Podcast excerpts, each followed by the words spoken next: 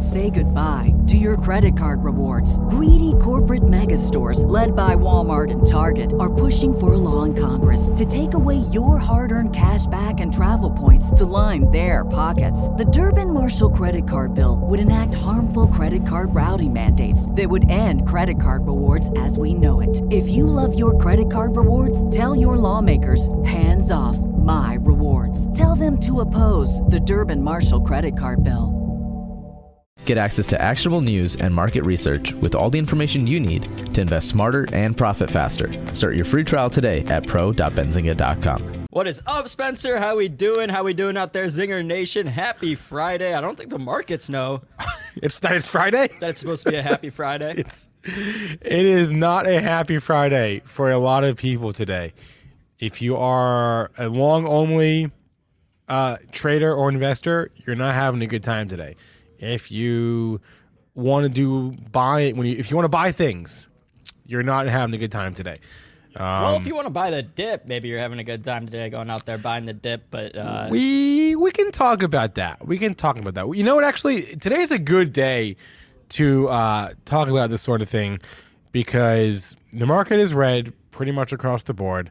Uh, we've got a lot going on today. We're gonna have Chris Katje talk about SPACs. We're gonna have uh, a, a CEO interview, uh, biotech at twelve fifteen, Seer Bio. We're gonna have uh, a new segment we are debuting at one o'clock, a recurring segment, uh, all about shorting stocks with TradeZero.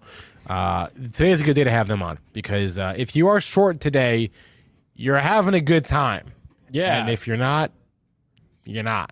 Speaking of that, Spencer, I'm going to go ahead and pull up my handy dandy Robinhood, talk about a couple trades that I made. Boy. Um, so today, I actually had some puts on Nvidia going into today um, that I bought yesterday, kind of right into close. We saw that headline on, on the lawsuit that um, the SEC is looking at um, stopping Nvidia's purchase of ARM. Hmm. We did see that. And uh, on top of that, Nvidia just looked a little overextended, so I bought some puts that expired today on Nvidia. They, Okay, okay. they were up nicely, Spencer, but I'm kind of kicking myself because I sold them and then Nvidia dropped like another two percent. Like I left about probably Come on. seven or eight hundred. You'll never be happy if that's how you're going to look at things. I know, right? So I, I, but I made another trade that hasn't been working out yet. But that's I bought a Moderna call Oh no. that no. expires next week. So my my thought process on this, Spencer, is that I think we could see a catalyst that's good for Moderna, maybe over the weekend or maybe on Monday. Maybe the uh,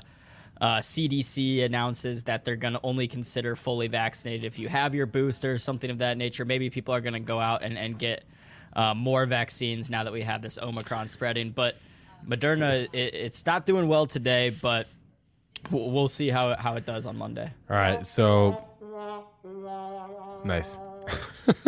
All right, we, we had a a, a bearish uh, trade on Nvidia work for Aaron, a bullish trade on Moderna not working so far. Uh, we got Chris Katje here, so let's start the show, and uh, we can start talking about some SPACs. Where's our intro? Where's our intro? I don't know where it is. Here it is. This is Benzinga Live. Spencer Israel and producer AB.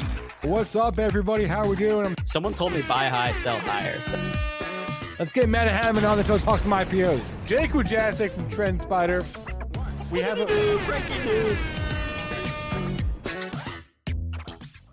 we have Chris Katje here. He has warned us that his internet may go out at any moment, but we are prepared for that scenario. Chris, what's up? Hey guys, what's going on? Yeah, hopefully uh, everything holds uh, steady today uh, with the internet. But Wait, I'm- real I'm- fast, uh, because you're a couple hours west of us. Is it how is it snowing where you are? It Wait. is. It Co- snowed uh, a little bit earlier today, but nothing accumulation. Okay, because we got some flurries here. You can see in the background, but not, nothing. Yeah, you're no accumulation as of yet. Yeah, it barely yet. snowed here, so maybe that's what you guys are getting now. All right. We're getting some flurries. I don't know if you can see in the background, but Yeah. uh, nothing, nothing crazy, nothing crazy. I see some Not people yet. ice skating, so Yeah, yeah, yeah. That, that'll be us in, in a little bit here uh, if the market keeps going down like this. But anyway, Chris, we had a lot going on in SPACland.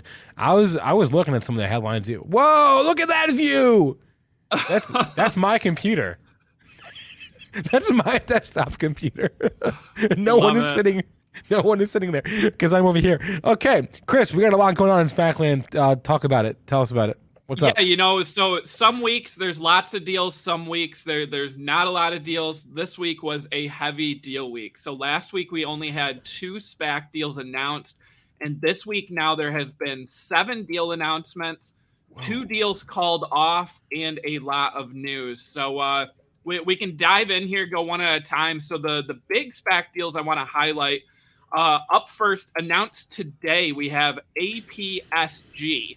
So this is Apollo Global Management backed SPAC, Apollo Strategic Growth Capital, and they are taking public American Express Global Business Travel. Um, so a lot of people are probably familiar with the American Express travel brand. Uh, it's valued at 5.3 billion dollars in this deal. The pipe of 335 million includes investments from existing investors, and also they're bringing on board Sabre Corp, which is a, a, travel company, and also Zoom, right? So the Zoom video company. American Express is going to own 30% of the company, and Expedia will own 14% of the company after the merger. So they're the leader in a $330 billion managed global business travel industry. They had transaction volume of 39 billion in 2019, over 2 billion dollars in revenue. It was spun off from American Express in 2014. They had over 19,000 corporate customers in 2019, uh, including uh, 40 of the top 100 customers by travel spending. Uh, what do you guys think? Do you know the American Express travel brand? Um, you know, helping small businesses, medium businesses, you know, plan the corporate travel events. Yeah, I'll be honest. I'm pretty ignorant here. Um, you know, speaking from experience at Benzinga, where we just sort of, maybe not anymore, but we definitely used to like just YOLO all of our travel. YOLO all the time, right? Some of us, and I'm not going to name names here, but some people in charge of booking travel at Benzinga like to wait till the very last minute. Hashtag Luke Jacoby. But um, so no, I don't have any experience with this, so I I'm pretty ignorant in, in to, to the to the entire industry. Yeah, I mean, I, I think the keys here, right, are they're getting Sabre and Zoom on board as investors. They're backed by American Express and Expedia, so there's some comfort there in these big names. But I mean, uh, Spencer AB, I think we've talked about this before with companies and their presentations when they go off of 2019 numbers, right? The pandemic obviously hurt travel, so unfortunately, we don't have a real clear picture of this company's financials over 2020 and what's ahead because they're going off of 2019 and hoping for you know business travel to come back. And we're seeing pent up travel demand but i just don't know how much of that business travel comes back right away. What do you mm, guys think? Yeah i mean i would totally agree. Uh, this is the last thing that the market wants right now is a company that doesn't have great clarity on its business, and yep. that's what you're saying uh, we have here with American Express Global. So uh, business travel. So anyway, um, not the kind of company I'd be buying right now. That's not a very uh, uh, high bar to clear. There's uh, frankly I wouldn't be buying anything, but um, global travel. I'm skeptical. I hope it works out for them. The timing has me scratching my head a little bit. But yeah, definitely. Uh, another deal announced this week. We've got CFVI, and this one traded pretty well this week. Um, they are bringing Rumble public. So Rumble is a neutral video platform valued at 2.1 billion dollars. So they are built with the belief that all creators can freely express themselves. They uh, target the big tech companies that have uh, quote unquote censored their creators. So mentioned in the cus- the company's investor presentation, several celebrities. They've got 36 million monthly active users, including 23 million in the US, 8 billion minutes of watched video time monthly. So that celebrity list includes Dr. Drew, Russell Brand, uh, UFC fighter Jorge Masvidal, Dan Bongino, and of course, former President Donald J. Trump. And it was noted that Trump joined Rumble earlier this year.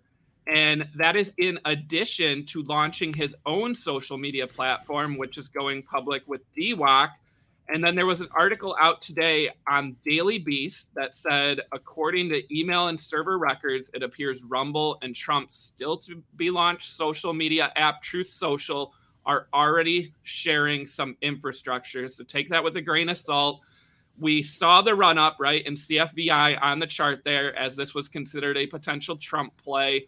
Um, if they're working with uh, DWAC, it, it, of course, you know, is is going to get more attention. Also, Matt Kohrs, uh, you know, one of the AMC investors, he is on Rumble. And then they also named Joe Rogan in the presentation. He's not currently on there, but had some pretty positive things to say. Guys, I don't know Rumble. I had never heard of it until this uh, deal. Do you know Rumble, and uh, what does it mean No. to have some of these celebrities?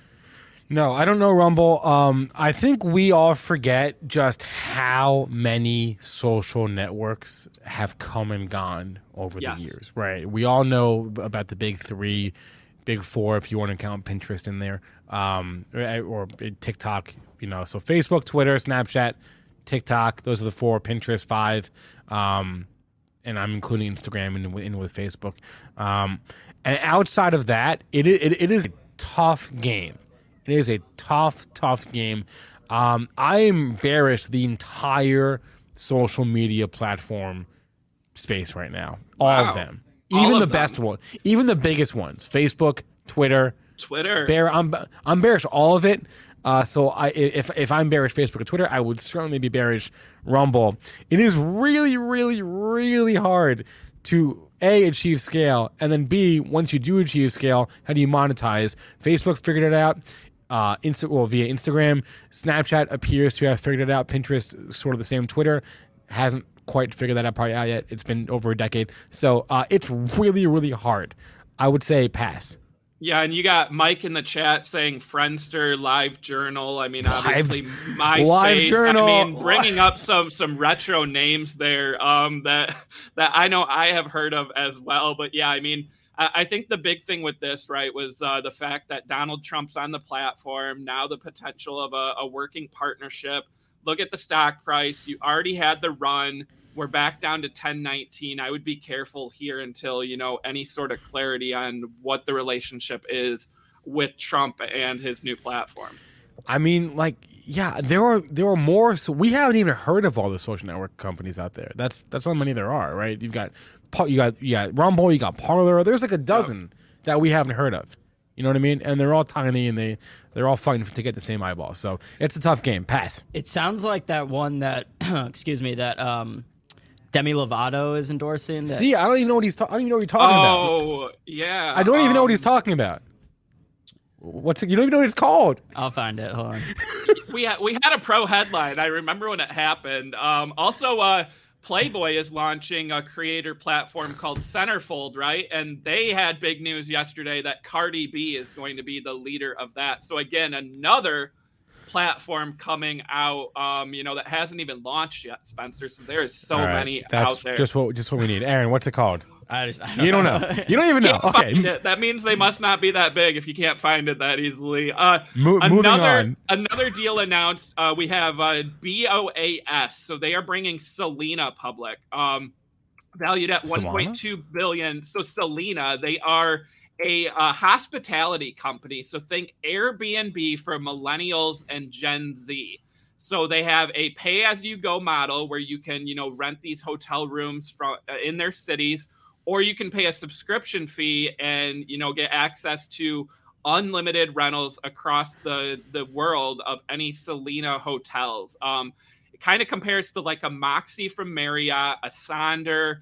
Um, again, a growing brand, but really targeting millennials and Gen Z users. I actually spoke to Brian Friedman, the CEO of the SPAC, on the phone this week. We talked about you know the the deal, um, and and they've got a growth plan, but again, heavy target on the Gen Z, the millennials, and the travel industry right now. I mean, we, we know that there's that pent up demand, um, but again, this wasn't a brand that I was as familiar with before this deal. Wait, I'm just trying to understand it. So, Selina is is it like Airbnb? Is that I'm trying to get Yep. my, It's like Airbnb, but in a hotel. so- the Airbnb for millennials and Gen Z. Wait, wait. We have hotels for hotels. Yep. So this is subscription. So I mean, it's different than the hotel model, but it's it's in the same industry. I'm sorry. I, okay, I never heard of this company. Um, I, I I wish them the best, but come, I mean, come on, guys. And then we had uh, a crypto play this week, right? So ADEX, they are bringing GRIID Infrastructure public, $3.3 billion valuation. This is a self mining company, vertically integrated. They use low cost energy to operate their portfolio, focusing on carbon free energy generation. That's a, a, big growing sector of crypto mining, right? The, the carbon free. Um, they plan on having 734 megawatts of mining capacity by 2023 and a power cost of less than $25. Um, they're projecting 2023 revenue 1.6 billion dollars and they will have a break even bitcoin production cost of 6225 by 2023 which they said is below peers. Uh, again i mean you mentioned it with uh, the the social media platform spencer. There's a lot of crypto companies out there and a growing number of them going public um, you know, the clean yeah. energy and the carbon, uh, you know, free, I think is a an area of focus here. But again, a company that I, you know, did not know before the deal was announced. Mm, me neither. And then I, yeah, I probably, we probably don't even know all the crypto mining mining companies out there. Um, but hey, at least, at least we know silver lining here. At least we know that like Bitcoin mining as a business works which you can say about some of the ones you just talked about. So uh, there's that, which is nice. Yeah. Yeah, definitely. And then the other um, deals, which I, I don't have a ton of uh, you know comments or news on, we had ACTD, which is merging with Opal Fuels. This is you know a renewable energy play. Um, didn't get uh, you know much love on the deal announcement. Then we have ACAH, which is merging with Essentium, which is 3D printing and additive manufacturing. Again, we've seen a lot of 3D printing companies go public, especially via SPAC. Um, and then SCLE, which is merging with Voltus. So that's the seven deals this week. Um, again, a lot of deals compared to uh, last week's uh, news cycle. Uh, compared to the last few weeks, no? Yes. Yep. I mean, it's been a relatively quiet, quiet period. Uh, we also had some deals that were called off, right? Yeah. So NSTB, uh, which was going to merge with Apex Clearing, they called off the deal. This is one I was actually excited about. So Apex yeah. Clearing, you don't know, they're like the thing behind the thing, right? For brokers, for crypto, um, they power those transactions. Um, this is one you know that it, you see that chart now and that deal was called off and people you know got rid of their holdings so it, they still have time to find a new deal. Um, they still have, you know, net asset value at ten dollars plus interest. So there is, you know, an ARB opportunity there, but I think uh, people will just stay away from this one, you know, until a new deal is announced. I, I wonder if this is just because they've seen what the market has done to companies like Robinhood, um, Coinbase. Robinhood is, I, I, I mean, it's not quite the same, but Robinhood does do its own clearing. It's a related, tangentially related business. Um, I, I, you know, Apex is like a real business, right? Yeah. They're a real company with real revenues. Uh, but I wonder if they if they just saw the environment and they were like, ah, we, uh, or, or, or, the the acquirers just said no, we, no. I, I don't know.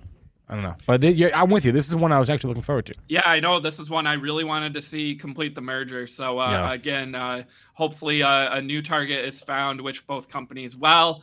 And, and then we have this. This is an interesting uh, deal call off, right? Because uh, when you have two sides come to the table to complete a deal, sometimes you have both parties that say, "Hey, let's not do the deal," and then you have sometimes where one party wants to do the deal and one doesn't, and that's what we have here.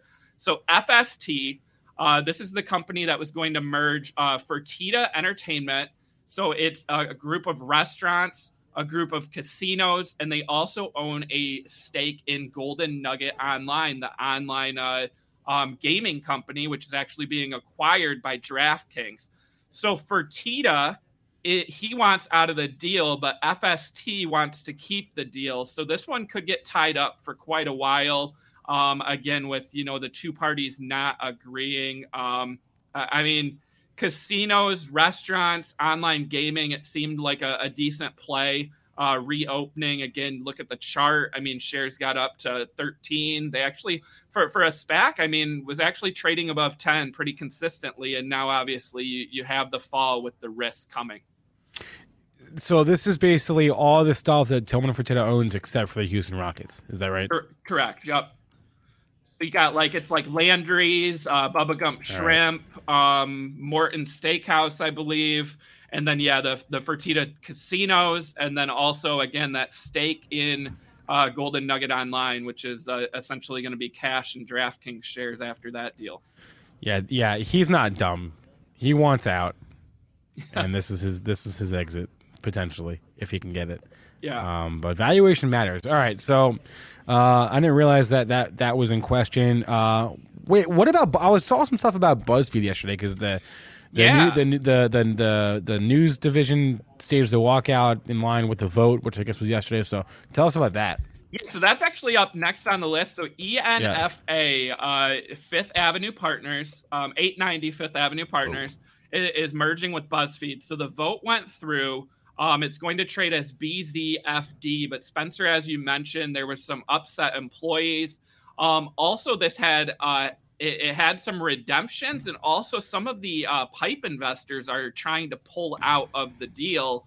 So, if this deal actually goes through as everything has said on paper, the the the um, BuzzFeed could actually end up losing money on it, right? So instead of getting millions, hundreds of millions of dollars, between you know shareholders, the pipe, all that, they could actually not get enough money to even cover the cost to pay for the SPAC deal to go through. Um, so obviously that could uh, hurt BuzzFeed uh, long-term potential there. Wow, if that isn't indicative of the um, of the appetite for uh, digital media, I don't know what is because BuzzFeed was was the darling um, they've been trying to go public for years now. Yeah, and they got the they got this SPAC deal, but they're not even at the finish line yet. They're almost there, um, and it looks like um, they're on the cusp of it, and they're not even going to make money on the deal. Looks so. like we could see the stock trading at eight ninety pretty soon. oh wow, AB coming in hot from the top rope. Oh man. and, and, I mean, look at look at that spike it had in after hours trading yesterday. You know, so it, it moved up because again, heavy redemption, which lowers the float um, but already those people have gotten out. So you're already down to nine dollars. You no longer have the floor price, and there there is some risk, obviously, that you know uh, BuzzFeed will will try to you know make sure this deal doesn't go through without having the the pipe investors. So uh, this one's going to have a story uh, played out for a while here. All right, what else we got? All right, and then so AGC completed their merger with Grab, so now it is trading as Grab Holdings, G R A B. Um, this this was a hot one, traded well over uh, ten dollars, and now you're down to eight fifty. Um, you know, again, a a big play on growth in the Asia Pacific region. Um, it's got interest in several sectors: um, food delivery, ride share, financials, and others. Um, but obviously, you know, some of the uh, Asian uh, sector stocks have fallen out of favor. So I'm not too surprised, but uh, we'll we'll see what happens to this one uh, going forward. Yeah, this was a big one. Grab is is is huge. They're in they're in Singapore, right? They, yep, Singapore and, and, and, and expanding largest... to some other countries. And this was actually the yeah. largest SPAC deal ever um, in terms of uh, valuation. So uh, yeah, n- not a great that, sign to see it come down, a... but but also to see it trade over sixteen dollars when it was already the largest deal based on a ten dollar price point is another reminder that as you said spencer valuation matters. So uh, shares can't just yeah. double and double the valuation um, he, yeah here's the thing right? If you are a spac what kind of company are you going to buy? You're going to buy a, a, a growth a high growth company right? You're going to buy a company that's exciting for the future. But that's the exact thing that, that the market does not want to see right now. They don't care about growth okay, for a lot of reasons. So all these companies, the ones that make money, the ones that don't make money, uh, the ones that are developing the futuristic technologies, they all sound cool. They're all out of favor. It does not matter the industry frankly. All that matters is their growth, and we hate growth right now. So Grab was a big one. I mean, it was the biggest one. Um, valuation matters. The price you pay for things does matter. Um, at least Grab, you know, has a big, has a huge business. So, um, you know, they've got that going for them. It's it's an emerging markets play, um, and you know, it, it wasn't the largest uh, SPAC deal ever by accident because they're a big they're a big company. But um yeah I, I i was surprised to see it get down to eight so quickly chris. It took one day. Yeah. one day. Um it's tough out there. All right what else you got? It- So another- is there anything that's not going down Uh, another deal that recently was approved, DMYQ with Planet. So if you remember, we had Niccolo de Masi and uh, Will Marshall from Planet on the show recently. So shares are at 968, and if you look at the chart, this is one that it, it held a little bit now below 10, and it, it only had 2% of shares redeemed. So it traded over net asset value going into the merger vote. Um, this is a satellite play, right? Uh, like a Bloomberg for uh, the industry. Um, again, if you guys didn't watch that uh, that interview, check it out. Niccolo de Masi, well known in the SPAC community. Um, but I think this one uh, rebounds and gets o- over ten dollars here soon. Um, it already had four analyst ratings going into the vote, which is tied for the most ever um, pre-merger vote. And as you heard Niccolo say, their analyst day was heavily attended, the most of any of his SPACs. So I think you're going to see more analyst notes out, and we obviously know that analyst ratings and price targets can be a potential catalyst for the stock. uh question from the chat from Firat King do you know the redemption rate for grab and dmyq Uh, DMYQ was 2%. Um, Grab, I don't know off the top of my head, but I can't imagine that Grab was very high. Um, given that shares were over 10, I know that um, Julian Klymochko, uh, again, a big name in the SPAC community, he tweeted, you know, Spencer AB, there's always that person that uh, chooses to redeem their shares when they're trading at 15 or 16 dollars versus just selling, you know, in the market and they essentially lose a, a ton of profits um, by redeeming when shares are trading that high. So I know some people did redeem on Grab, but it shouldn't have been very many.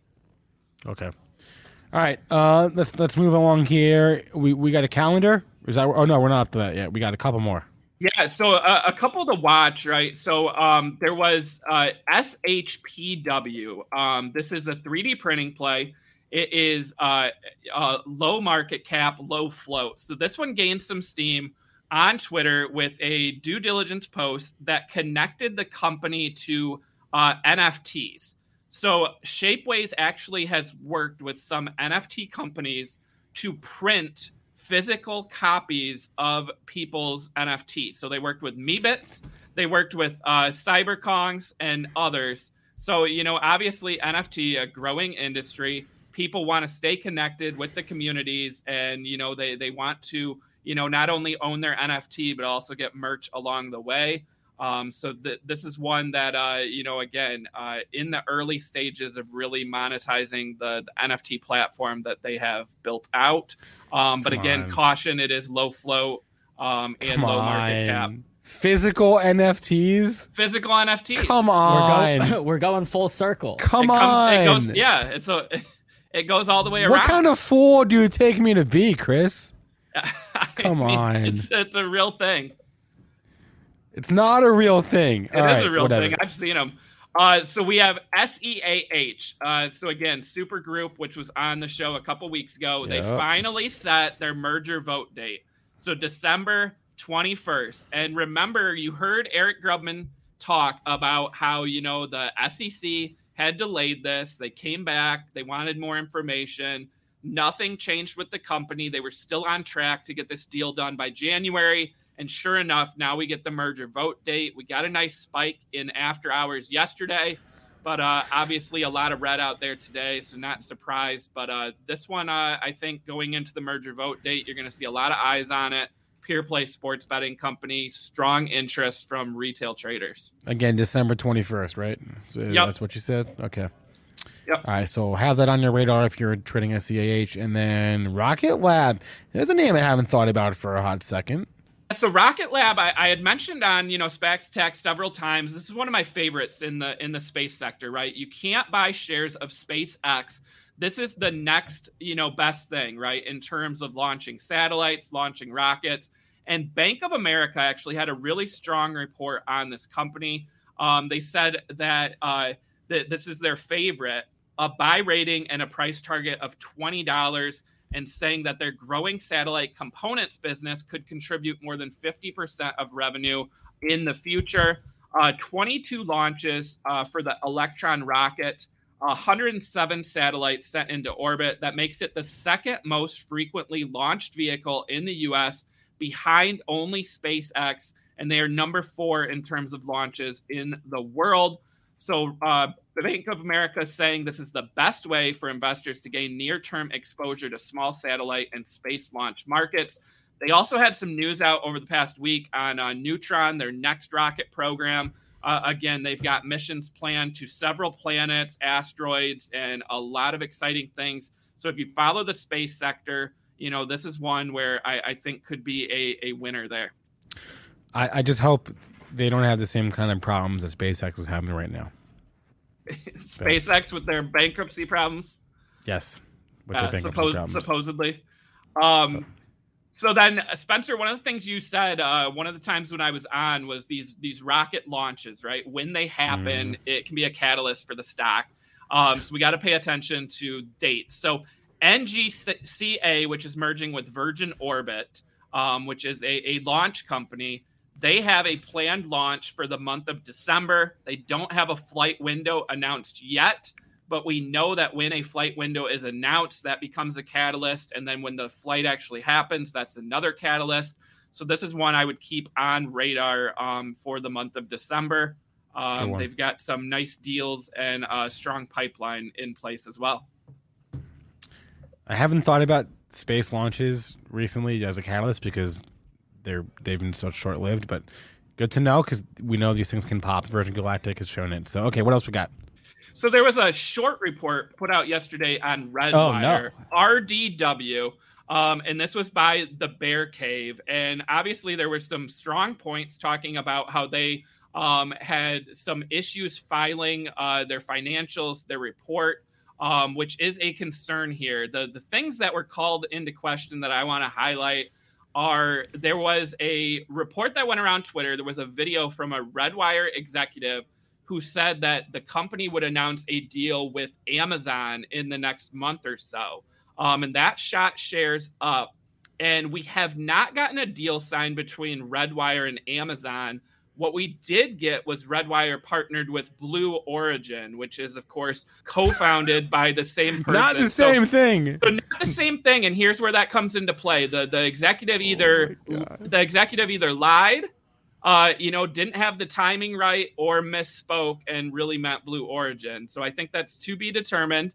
The other thing is, uh, you know, Spencer AB. I'll I'll ask you guys, right?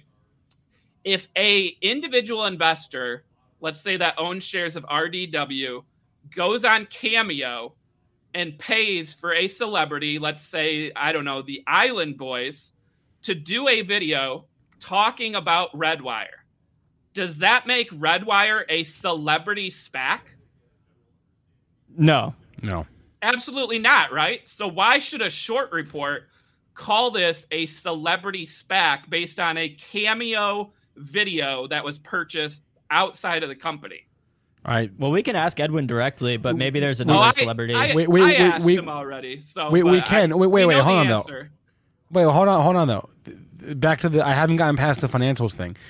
So they, they're having trouble with their stating their financials. Yep. So they delayed their filing. Okay.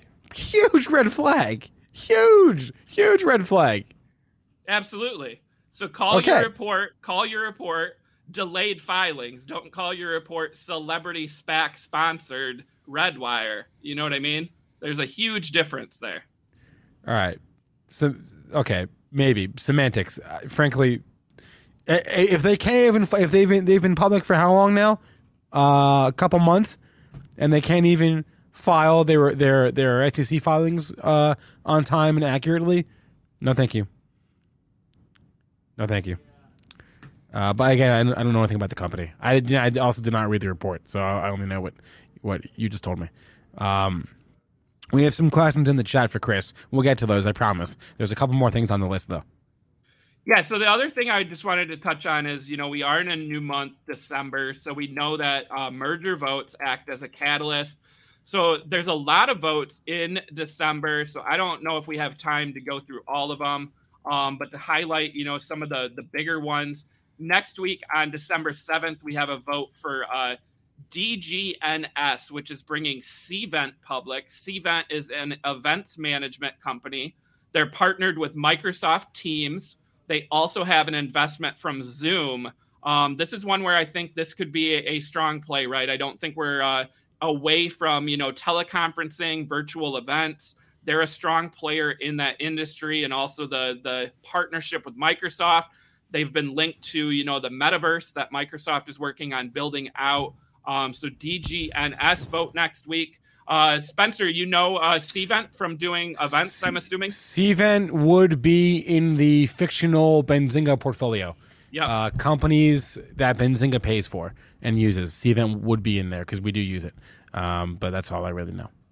So Yeah. sorry. And Okay, then we well- have DCRC next week. Uh, this is solid power. This is a battery play. So it's similar to like a quantum QuantumScape QS.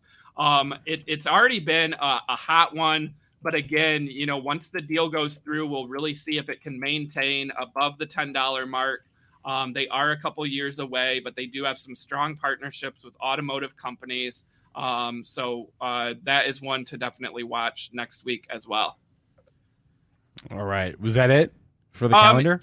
No, that's yeah, a lot I mean, more. There, there's a lot more, but again, uh, you know, maybe next week when I'm on, we can talk about you know the later dates. Um, SVOK also next week merging with Boxed. Um, they're like a uh, online Costco, right? Buying in bulk, but they also have a logistics business that others are using. Um, they recently did an acquisition, which I think strengthens that business line. Uh, so that would be another one I would watch next week as well. All right. Uh, Chris, we got time for a couple questions from the chat, yes? Yes, what do you got? Okay. Fear Out King again. Chris, please talk about FTCV. The deal is taking really long. That's my that, that's my Fear Out King impression. So FTCV merging with eToro, right? eToro is an international company. I'm not too surprised that this is taking a long time. Right, regulatory hurdles, right? It's an exchange. They've got crypto. Um, you know, so again, I, I think it's just you know par for the course. Um, eToro is a well-known brand. It's not very big in the U.S. Uh, in terms of their revenue buildup. That's the one thing that they really highlighted in their in their growth. They also started doing some advertising heavily, you know, on TV in the U.S. and really building that up. Because for a while in the U.S. you could only do the copycat trading, and then you know they're they're building out where you can buy individual stocks and crypto. Um, so again, I, I, I have liked the story with FTCV with eToro, but yes, it is taking a long time. Um, but I wouldn't think that is too big of a red flag at this point yet. I'm not a fan of the copycat trading. I mean, I mean, let me, let me rephrase. It. I would be a fan of people copying me, but I wouldn't. But I wouldn't want to copy anyone else. If trades. people want ETFs, then they would just copy the Spencer. yeah, portfolio. hey, yeah. I mean, yeah. Of course, I think I'm the best, but no, I, I, I wouldn't. I would never do that personally.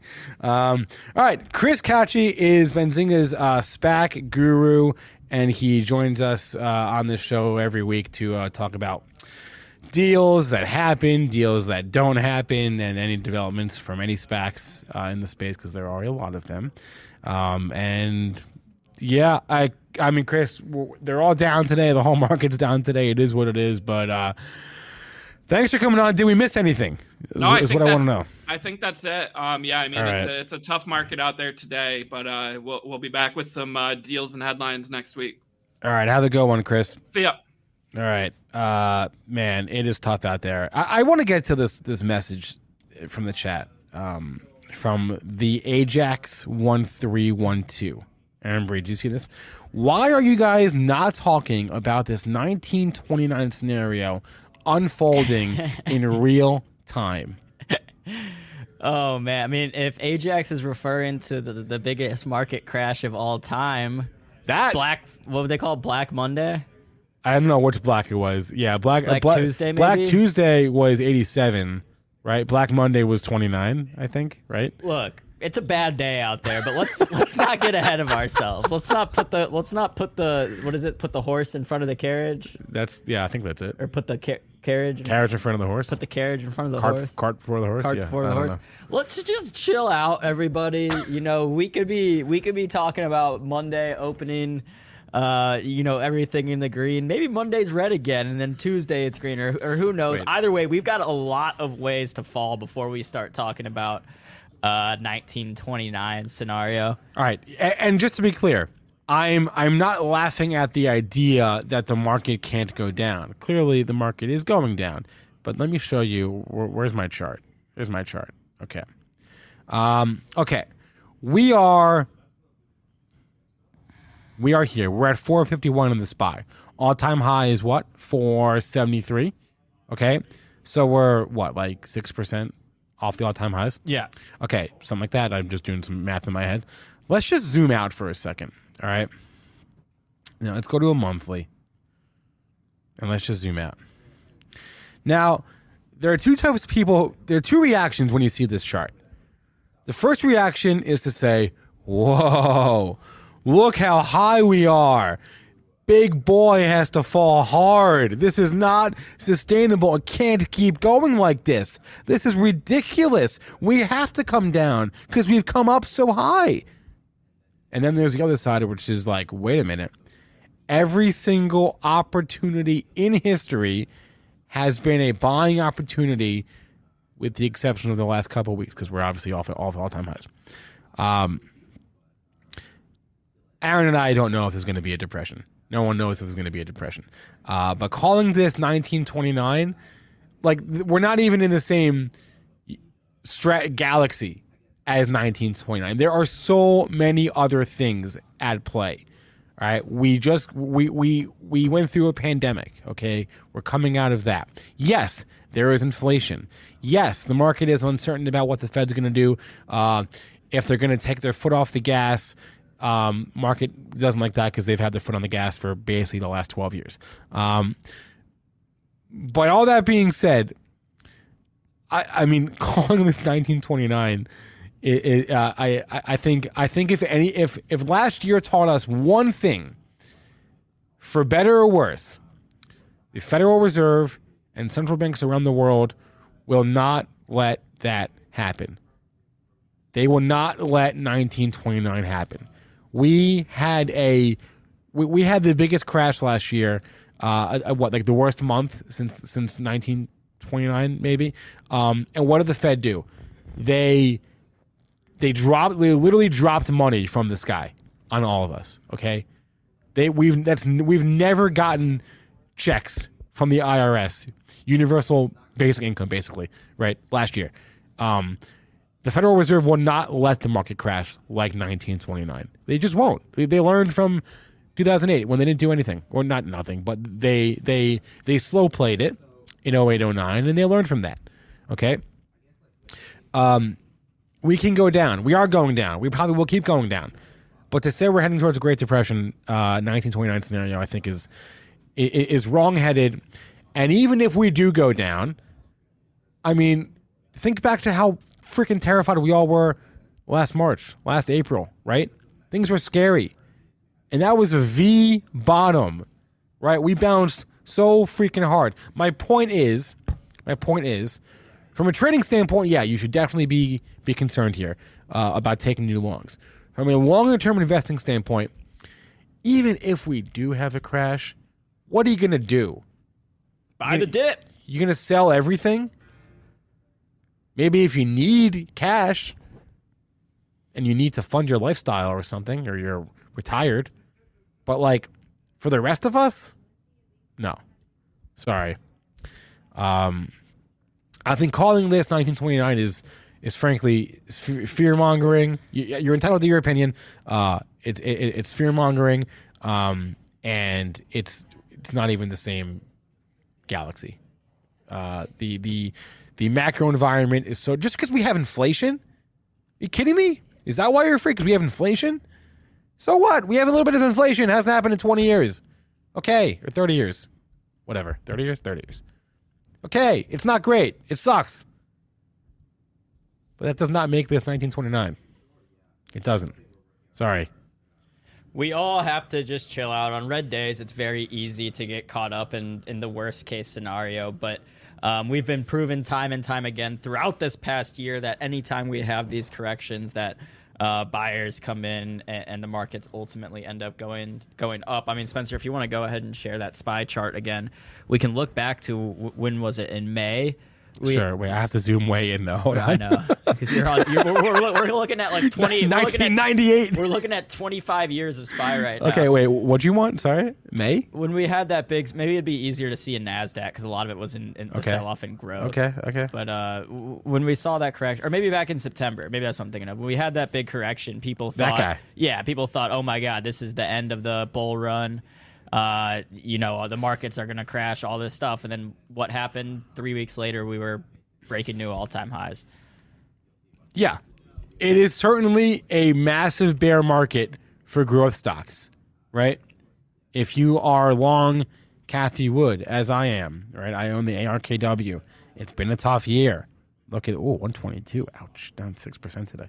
Okay, um, but it, it this year is as bad as last year was good, frankly, in in growth. Uh, last year was so ridiculously easy. So easy. You literally could throw a dart at a board and pick a stock out of a hat and make money last year. Everything went up. Everything went up. It's never that easy. This year is proving that. This is normal, right?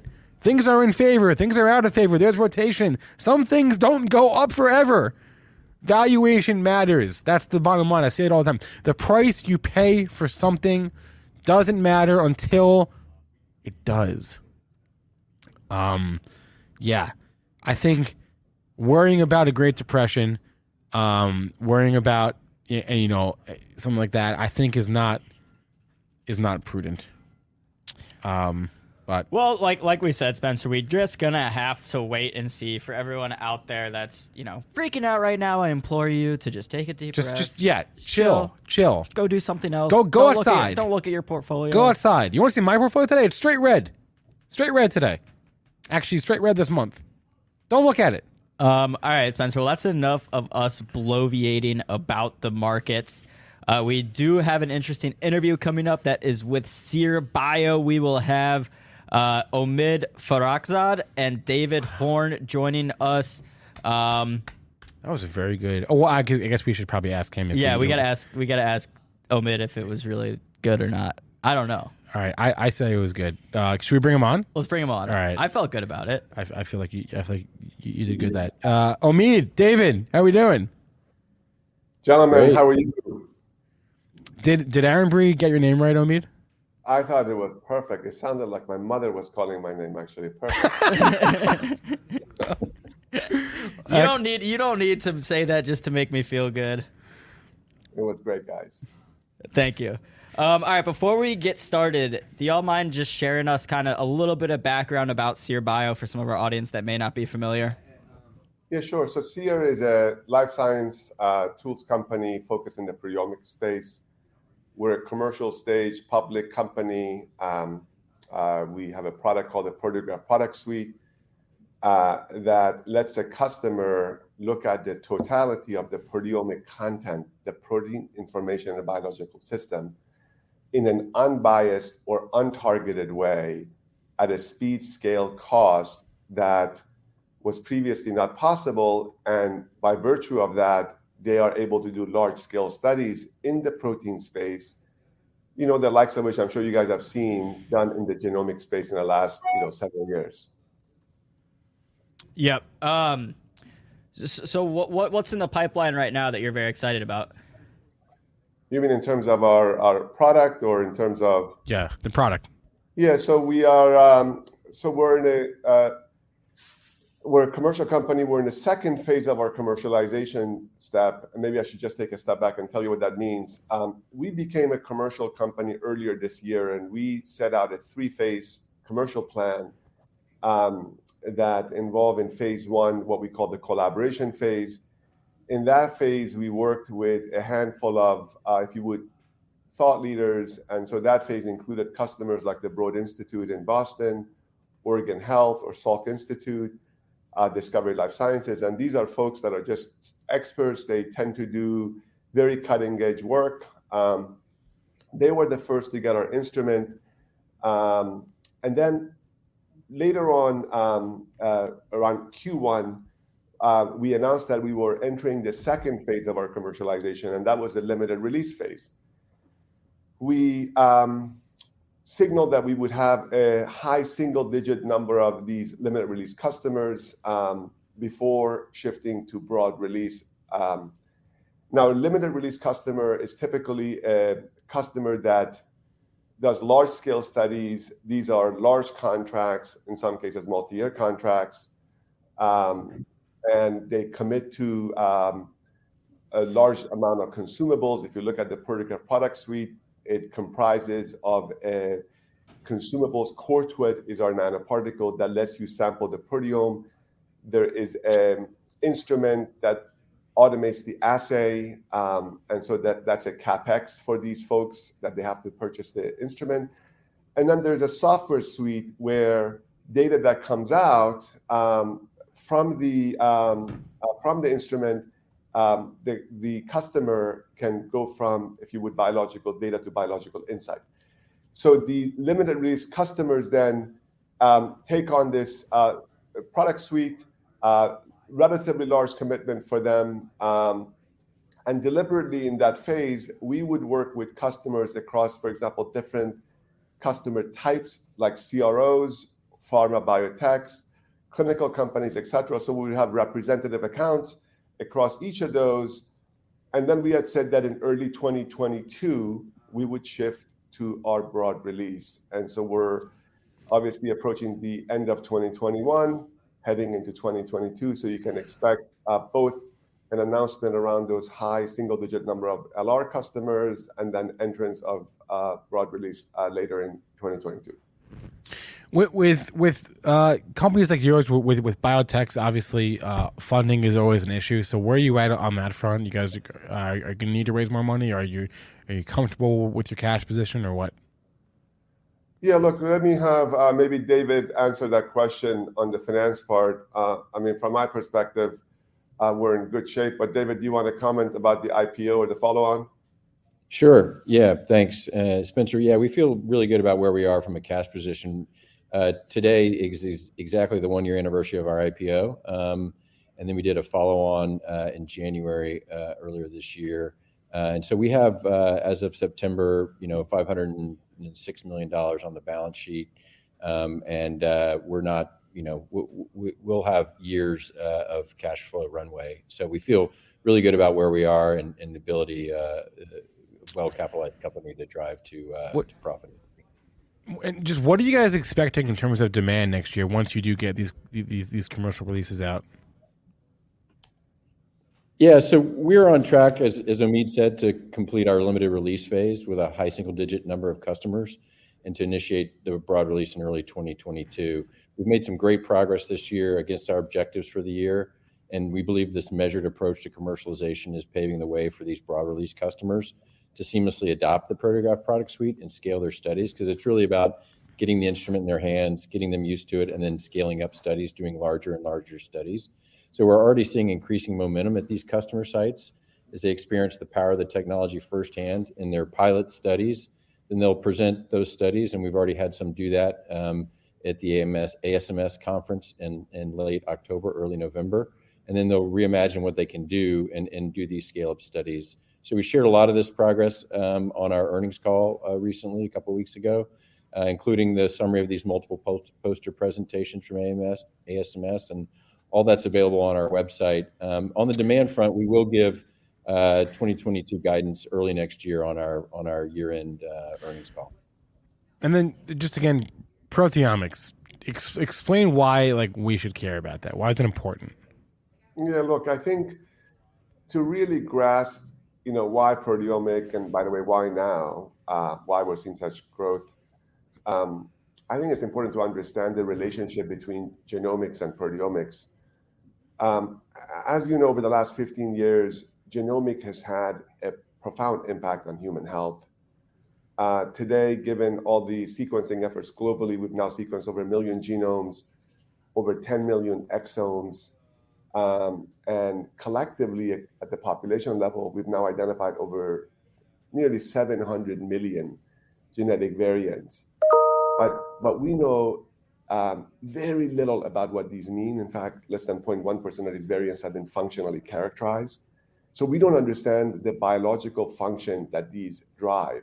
Now, importantly, genes code for proteins. Um, now, genes are largely static, indicator of our risk, but proteins are dynamic and a true indicator of our status in health disease spectrum. Uh, imagine two identical, genetically identical twins. One may get diabetes and one may not.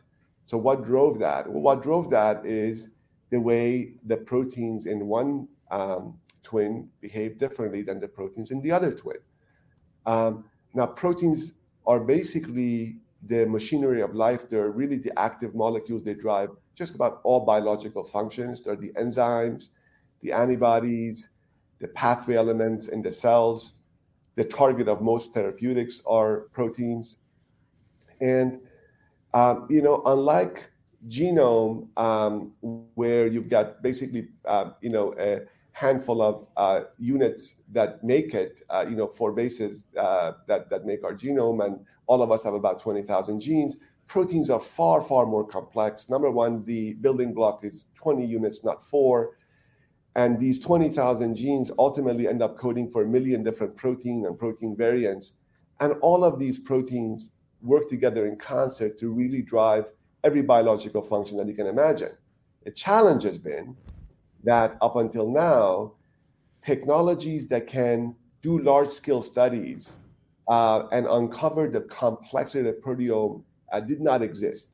In fact, by the way, before SEER, uh, and we, we wrote about this in our S1 before we went public, the largest unbiased deep plasma proteomic, and deep meaning a study that identified at least 600 or so proteins. Um, so we had set the bar low, frankly. Um, that was ever published was a study of about 48 samples. Um, you know, contrast that, for example, to the size of the studies that we're now doing in the in the genomic side, where UK Biobank talking about you know half a million, NIH a million. And so, with the introduction of the Proteograph product suite, SEER fundamentally changed that. We can now uh, begin to do very, very large scale studies on the proteomic side in an unbiased way, exactly as we did on the genomic side uh, over the last uh, 15 years. So, um, and by the way, with, with SEER going public um, late last year, a number of other companies that have now come, uh, there's been a tremendous amount of enthusiasm in the marketplace around the entire proteomic space. Um, of course, these companies all approach the problem in a different way, but nonetheless, all synergistic and all very complementary. All right, uh, a lot to learn here. I mean, the space is, is so new. Uh, like you said, everyone probably knows genomics, but uh, uh maybe I'm just uh, making a judgment call, but like I'm way less familiar on on on uh, on what you're working on than than than than the world of genomics. So a lot to learn here. We look forward to seeing the commercialization uh, next year. Uh, but Omid, David, thank you both for joining us today on Benzinga Live. Thank you so much for having us. Really appreciate right. it. Yeah, thank you, Spencer. I appreciate it. Have a good one. Uh, all right, we got a few minutes here, and what I want to do, Aaron, is we haven't done a crypto update yet. We have to do that. Uh, but I also want to look at uh, just a just the overall market today. Uh, if I can pull the overall market, if I can just pull Let up me in, guess. Pull up Benzinga Pro. That's wait, where is my Pro? Here it is. And I want to go to uh, my scanner. Okay. And this is the tool that I use throughout the day. Oh, DNUT. Um, right. Krispy Kreme. Right. So this is the tool that I use throughout throughout the day um, to look at what is up, what is down, but mostly from the open. That's what I'm interested in, right? What is up, what is down from the open, because the overnight session can kind of screw with, uh, you know, numbers a little bit. So, um, then this is how I get like my sense for sentiment for the day. So, top left is where my eyes are right now. I'm looking at the companies, uh, and I'm sorted by top gainers by percent change from the open. What do I see? Basically, no one big. I see nothing important here. I see DNUT, like Aaron Bry just said. I see LABD, which is a leverage ETF. I see CPIX. I don't know what that is, to be honest with you. Um, FCUV, that's interesting. Uh, the point is small names. Look, the SQQQs, short the Qs. That tells me all I need to know. Short the Qs is one of my top gainers today. Uh, the market's top gainers today. So short tech, there you go. Same idea. Um, no big names that are going to have influence on the market are up or are, at least uh, uh, at the top of your leaderboard today from the open, right? WW, not interesting, right? Small company. And on the contrary, you move down to your bottom left. First off, just look at the the amplitude. Ju- Just just look at the size of these moves. Your top gainer today is up 12%. Your top loser is down twice that, 24%. All right, and you've got much larger. na- First off, you have many more names, and you have larger na- because the entire market is down. Even like here, can we look at um, uh, Marvell? Is it Marvel or Marvel? I don't know. M- MRVL, right? Because they had earnings last night. They had They great. the superhero movies, right? Sure. No. They had great earnings last night. Okay. Stock opened higher. Well, the high of the day was three hours ago. Right? We've basically gotten. We, we, if you bought Marvell at the open, you're down. Assuming you didn't sell it uh, in, into that pop, which may- maybe that was a good trade. But um, my point is nothing is up today. Krispy Kreme is up today. That should tell you all you need to know. Right? It's just one of those days. Uh, can we check in on my trade that I made? I, I bought a Moderna call. yeah, you that- bought your your your bullish Moderna here for for the next week or next couple of days here. Yeah. How, how are we how are we looking? I- I see that little green candle. It looks like we're trying to get a pop. I need more buyers coming in. All right, let's go to a daily here. Once we break that uh, 300 mark, whew, off to the races. Come on, daily. Come on, daily. Whoa. Wait a minute here. What's that high? Uh, what? Two eight two eighty nine. All right, we got wait. We're a ways. To, we got a ways to go. uh, all right. before we hit, you think we're gonna come all the way down to that resistance level? No, I just wanted to see where where, where the high was. Um, wait, what? What is that? What the heck is that candle there? Which one? The one from November fourth. Uh, I think that was after earnings, maybe. I don't know what that is. What is going on with this chart? All right, Miss Mix. Uh, Tiny Pie. I so my routine for the ice rink. We've tried it a couple times. I, I'm working in some spins, a couple jumps here and there, um, but we really just want to make sure it's all all patterned down and perfect before we go out and do it. Yeah, um, no ETA on that. We're, we're not going to like commit to a date until we're like pretty sure that we have something prepared. Yeah, Shelly, good call. TLT is up today, right? That's all. That's all. That's all you need to know. Is the TLT is trading higher.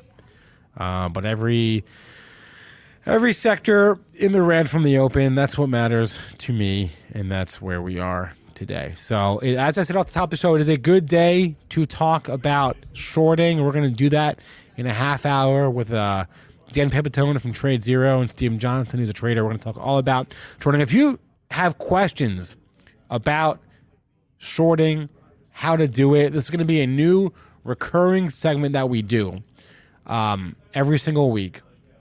So save your questions. There was no question, no question too stupid to ask. I promise you.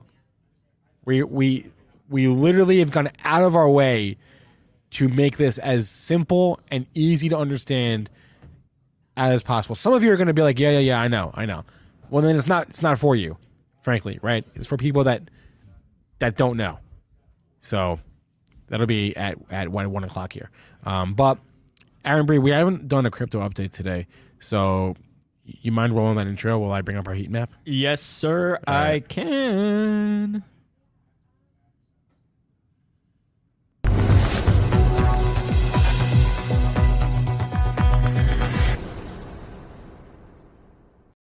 Let's take a look at this heat map, hmm. Spencer. It Oops. kind of looks like a heat map of the overall stock market today. A lot of red. We've talked about this before, Spencer, kind of the correlation between crypto and the stock market, at least in the big two, Bitcoin and Ethereum. We see Bitcoin and Ethereum both down more than 3% today. Ethereum down nearly 4%, Bitcoin down 3 and 3 tenths percent, Cardano down 7.5%. You can see Dogecoin up there down 3.5%.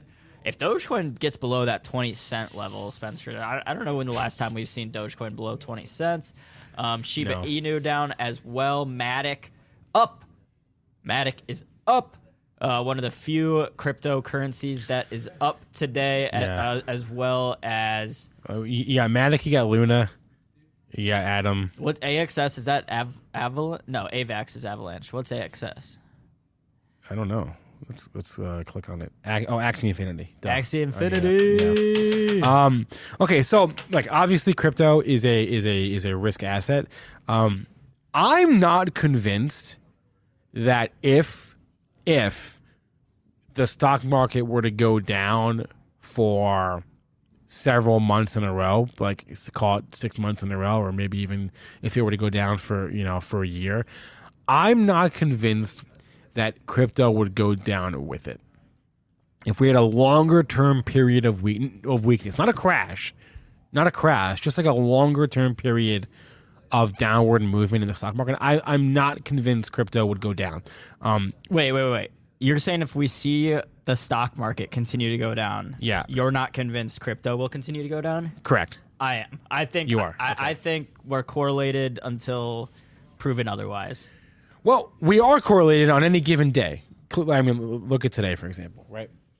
But I mean, there is something to be said for for crypto being a hedge. Nope, I don't buy it. No, Not at Does all. Does anyone chat? Is anyone on my side here?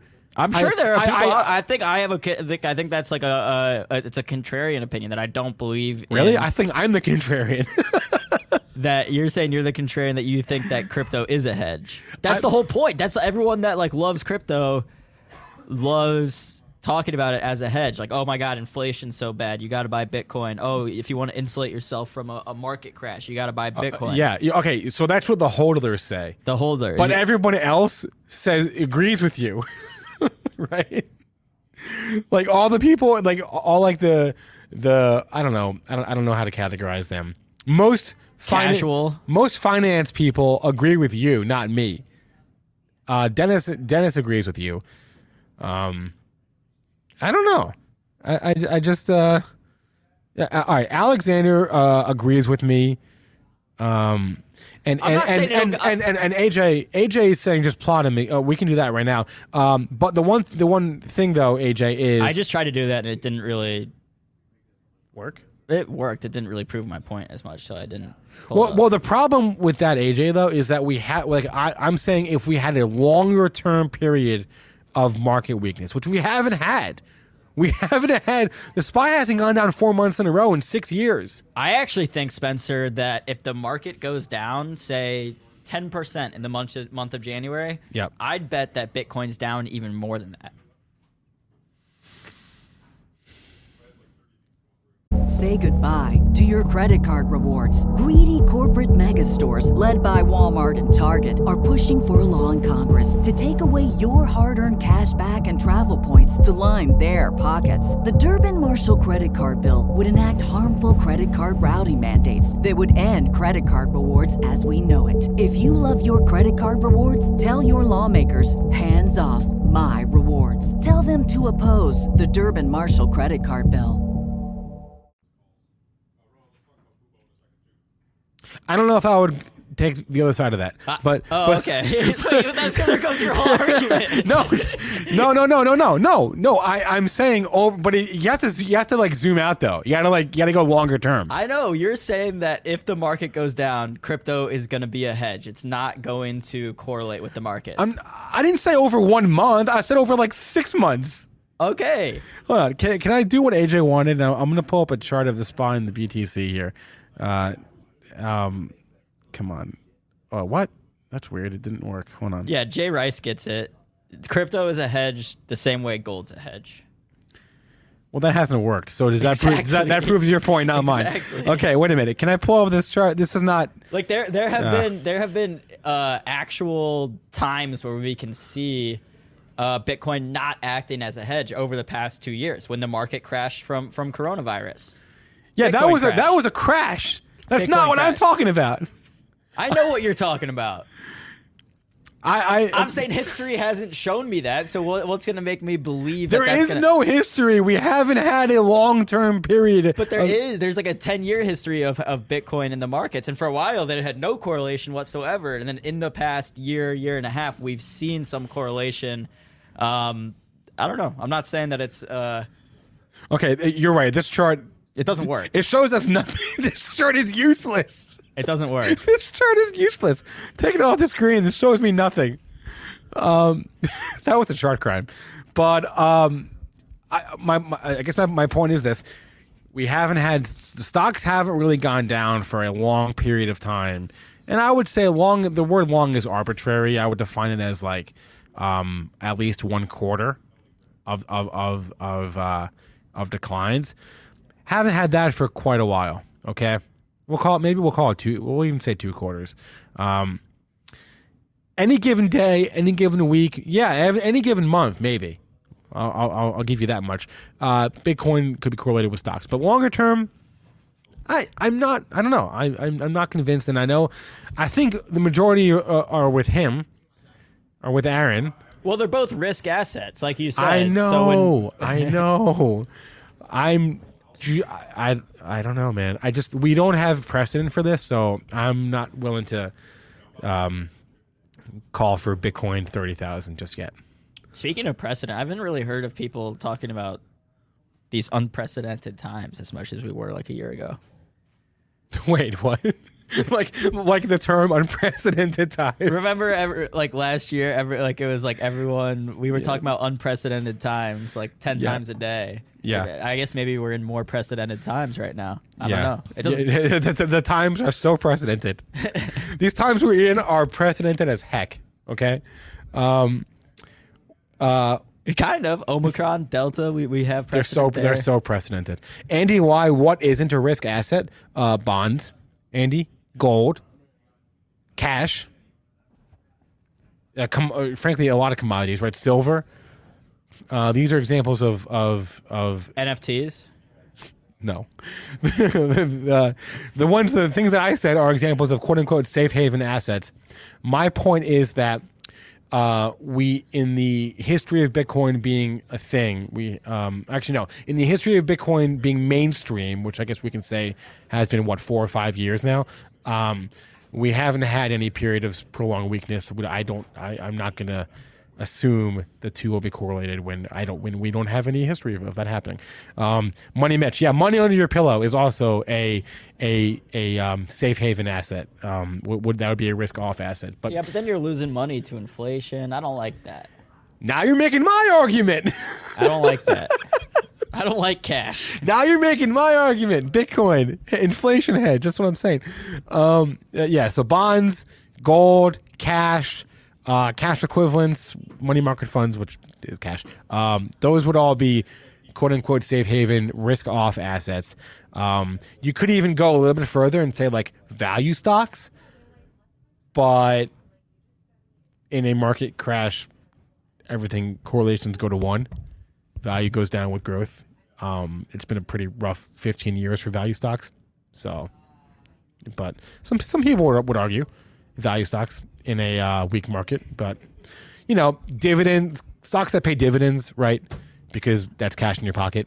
Um, but those stocks also stink right now. So, I don't know. Why I don't get why going back to Moderna real quick. Eric says invest in seeds. That's not a bad idea. Okay, my, wait, who was it? It was the guy from The Big Short, Brad Pitt, in, in, The Big Short. Uh, invested in seeds. What's up? Yeah. I ju- uh, Oh yeah, REITs. That's a go on RM REITs. I was just listening to a, uh, I think it was like a Radiolab or something on NPR where they were talking about the uh, they have these banks of seeds like buried in, in Antarctica, like in case of like an Yeah. apocalyptic event. They, Yeah. they have like food storage and they're all. It, it, it sounded pretty cool because they have these guys working in these like remote locations where they have these like huge food banks just filled with seeds. yeah. You That, knew that- about that? No, no, I, I no, I didn't know about that. But but I'm acknowledging it. It sounds cool. How, how do we go along Antarctica? Is, is there a REIT for Antarctica? Someone? I don't know. Someone out there in the chat, maybe if you've if you've heard that story before, let me- I I, I forget. Uh, That's what I do. I listen to the radio on the way home and I absorb things. Do you listen to the radio or you listen to podcasts? both? Okay. Well, you I- actually listen to the radio radio? Yeah, I used to. Wow. Well, in college, like my car didn't have a Bluetooth or aux cord or anything, Yeah. so I literally just listened to our local Yeah. like NPR station me all the too. time. But they play, um, you know, This American Life, Radiolab, like all that. So those are podcasts technically, but I listen to them on the radio. right, that's what I, I I've lived here for I lived in Michigan for uh, six years now, and I still cou- I couldn't name you one radio station. I don't think. Oh shoot! Did we get the uh, wait here? yeah, Ten fifty one, the bounce. Fifty one the bounce. That's not real. There's no way that's real. I swear to God, that's, That's real. Hey, no way that- Aaron, Aaron, Thomas, ten fifty one, the bounce. Have you heard of it? Ten fifty one, the bounce. do, do you know what that is? Okay, Yeah. All right, all right. Thank you. All right. that doesn't sound Point real. for AB. All right, and it looks like someone said, "Oh shoot, we got the 300 cross on Moderna, but then it came back down."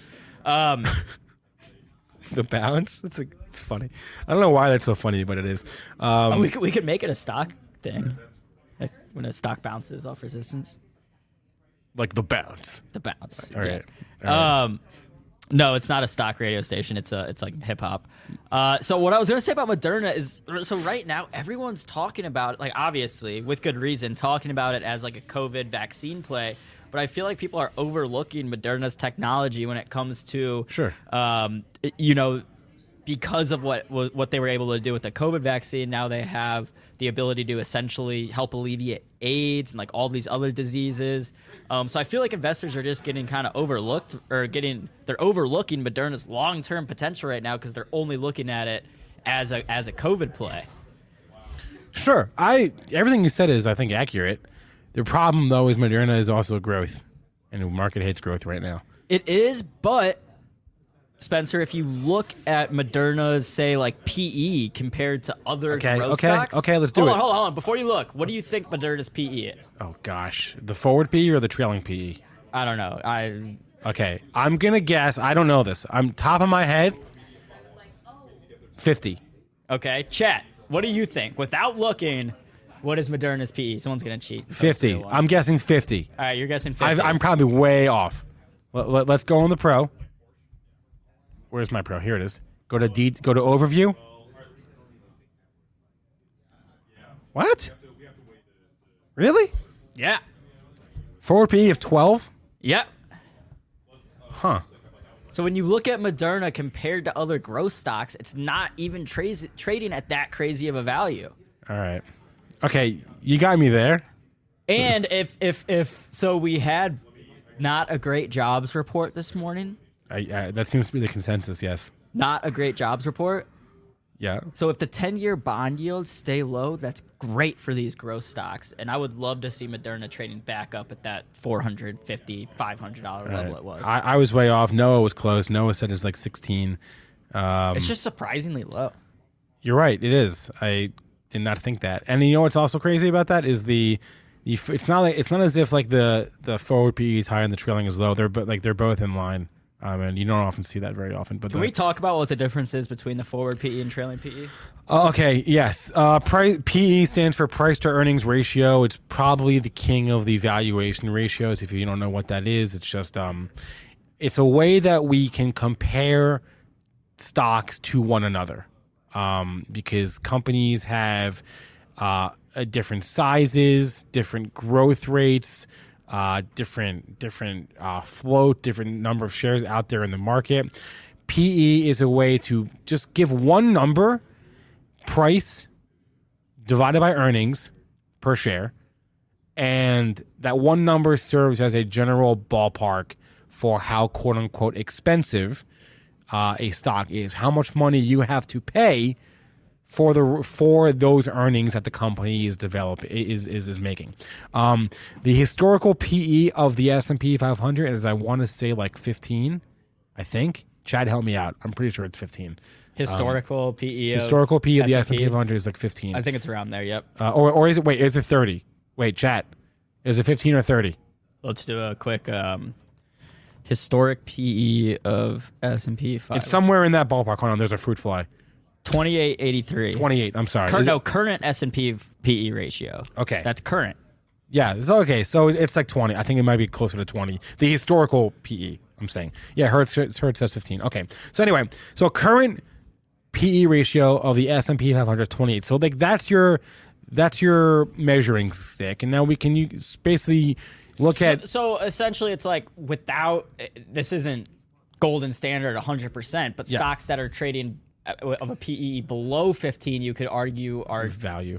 cheap, yeah, Right. for, for how much money they're making, what's on their balance sheet. Stocks that are trading above the 15, you, you could say are expensive. But what we've seen over the last 20 years is a lot of these stocks that have high PEs keep going up, Mm-hmm. um, and people are willing to pay that premium for these growth stocks that Yep. they know are going to be making money down the line. So whether it's you're looking at Apple, uh, te- well, Apple's PEs actually look pretty good right now, Not, but like not terrible. Teslas, you know, some of these crazy growth stocks that people are willing to pay that higher premium to get their hands in early uh, for that growth down the road. Yeah. So okay, to answer your original question, which was forward PE versus trailing PE.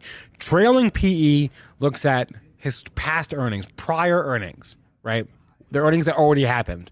Forward PE looks at forward earnings estimates that the company has given.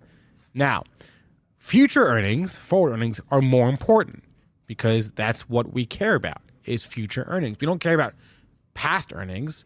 If you're an investor, you're not paying for past earnings you're paying for the expectation of future earnings. So forward PE is generally is is, is more important. Um, I it's it's what I would default to over trailing PE. Um, and hey, not every company has a PE ratio because not every company has earnings. What so um, Noah brings up a good point though, just that PE might be a little bit different for for biotech stocks than uh, if you're looking at like a technology stock or something. But uh, yeah, I mean that that's the bottom line for me is talking about being long Moderna, which I I am. Um, it, it's we've just heard a lot about how transformative this mRNA technology can be, and we've seen it work in action with the COVID vaccine. But going forward, I think there are going to be a lot of other applications. Could Moderna come down more? Of course. Um, but I feel confident that in the long term, you know, if we're talking five, ten years down the line, uh, Moderna will be doing pretty well because I think they are the leaders in this space that we'll see other biotechnology companies uh, get into in this mRNA space. I just want to say uh, one. Speaking of podcasts, Aaron, I listened to a podcast from NPR called "How I Built This." They had the founder of Moderna on like two months ago. This guy has founded like five companies, um, and Moderna is one of them. And he was like probably like one of the smartest people that I've ever heard speak. Really? He seemed like a literal genius. Um, and yeah, I, I recommend that. Uh, it's called How I Built This. It's from a podcast from NPR. The episode's from like a month, a month and a half ago or something. But um, check. it. I don't even remember the guy's name, honestly. I think they had Coinbase's CEO. Yeah, I haven't gotten to that one yet. Okay. That's I- Brian my- Armstrong. My, my friend sent me that one. I haven't gotten there yet, but I will. I'm I'm behind on my podcast. But what else is new? Um, uh, Jay asked, "What's Jay?" I feel like that's a trick question. Jay, you know the answer to that question. That's a trick. I don't know. I'm not going to fall for your trick, Jay. Um, I don't know how it's a trick, but it's definitely a trick. Um, uh, Andy, why? Uh, why is the TLT going up so fast? Well, Wait, is uh, that the is that the bond yield? yeah, it's the 20 year bond ETF. So, strictly speaking, Andy, TLT is inversely correlated to banks. Where, where's my pro? Let's give me a pro up on the screen here. Um, so, strictly speaking, uh, TLT is inversely correlated to banks. So, banks go down, TLT goes up, vice versa. Uh, you can see the XLF today, the financials, the, the bank ETF uh, is down. So, what is TLT doing? It is up. But the ten year Treasury note is down. Yeah, man, dude, yield curve stuff makes my head hurt. We'll, So- we'll, we'll, we'll we'll do some research over the weekend. So, uh, but this is a reaction uh, to this. Basically, only reacts to macro things like the jobs number, which we had today, which AB mentioned was light. Um, far fewer jobs added last month than than than uh, economists were expecting. Uh, though, if I'm being honest with you, I don't know how. I mean, look, the economy is so unprecedented right now, Aaron Bry, in terms of uh, all the shocks that to the system that COVID COVID delivered. I see what you did there. Um, thank you, thank you. Um, I don't know how much stock or how much weight we should be putting into uh, estimates because things are so screwy. So the data is so screwy. Um, that being said, we need estimates because we need something to compare the number to, and we need someone to tell us how to feel. Um, so, but these the estimates were way off for this month. The number was way light. Um, what does that mean? Does it mean the Fed uh, uh, puts their foot back on the gas? I don't. I, I don't know, frankly. Um, but anyway, um, what else do we have here? Yeah, uh, yeah, Ramon, the the Moderna guy was like was I don't know if he was smarter than Elon, but he was so freaking smart. Wicked honestly. smart. He, he was wicked, and yeah, hey, that was a Boston plug because they were in Massachusetts. So, so um, what else? what else here? Um, It's actually in Cambridge. Ah, what's the difference? Sorry if I insulted. It's like it's like uh, I don't know. what even is the difference? Boston. Ann, Ann Arbor to to Detroit, except for is no difference. It's not different. It's the same thing. Whatever. Um, whatever. Um, okay, we had a few minutes here before uh, we have a uh, this brand new. I'm very excited, guys, for this segment. Uh, Dan is a character. Steven is also a character. The guys that we're gonna have on in, in like five minutes uh, from TradeZero, so I'm very excited for that. After them, at 1.30, we'll have uh, Tony Benson um, from uh, Wealth Builders HQ and uh, Amazing Power Patterns. He's going to uh, give us his charts, what he's looking at today, uh, this week, and um, hopefully, hopefully, give us some some ideas either on the short side or on the long side, or, or a little bit of both. Um, Yeah, before we get into it, so we are going to be talking about short selling, which I know has gotten just the, the idea of short selling has gotten a bad rap over the past uh, year, year and a half or Yeah. so. I, I think it's important to understand that short selling is actually a, a very um, important part of the stock market. It allows the stock market to function efficiently. Yep.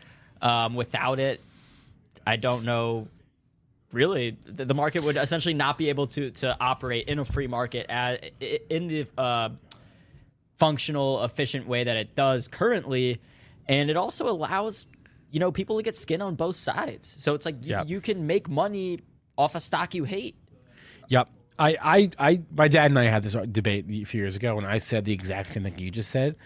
And my dad goes, "You sound like some Wall Street guy, some hedge fund guy. I don't buy it." It's like, all right, um, but I agree with everything you just said. Without, wi- without shorts, this is what happens, right?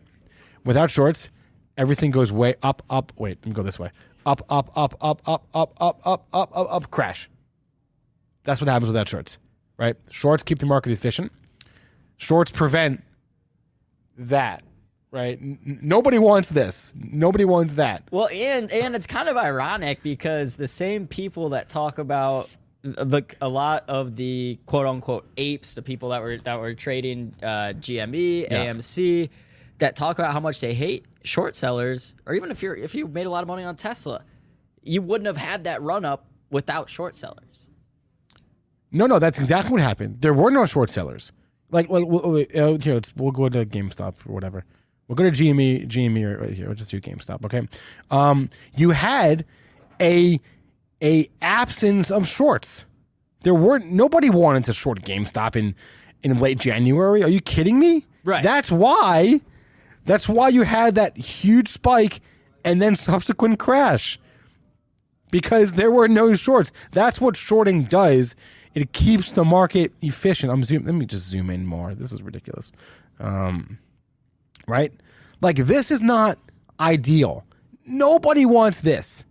Okay? Because if you're long and you sold up here, then then yeah, great for you. You got lucky. You didn't know when the top was. No one knew when the top was.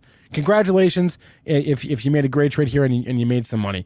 Um, but this a lot of people lost money here, right? Like everyone talks about the guy, the people that, that bought at, at 50 and sold at 300 or 400. What about the person that bought at 300 or 400 and is now down 50%, right? I mean, this is what happens without shorts in the market. This crazy stuff, right? Nobody wants crazy stuff. We we like order we like orderly buying and orderly selling. Shorts are just as part of the market as everything else. And uh, our next guests are going to talk more about that, uh, and I'm very excited to to to uh, to have him on. Um, y- y- yeah, I mean there are some also. Your, Mohammed's got a good point. Extenuating circumstances with the GameStop thing, but by and large, absence of shorts is creates creates chaos, and nobody wants chaos. People like when the market behaves itself. Um, and and Ramon is right too.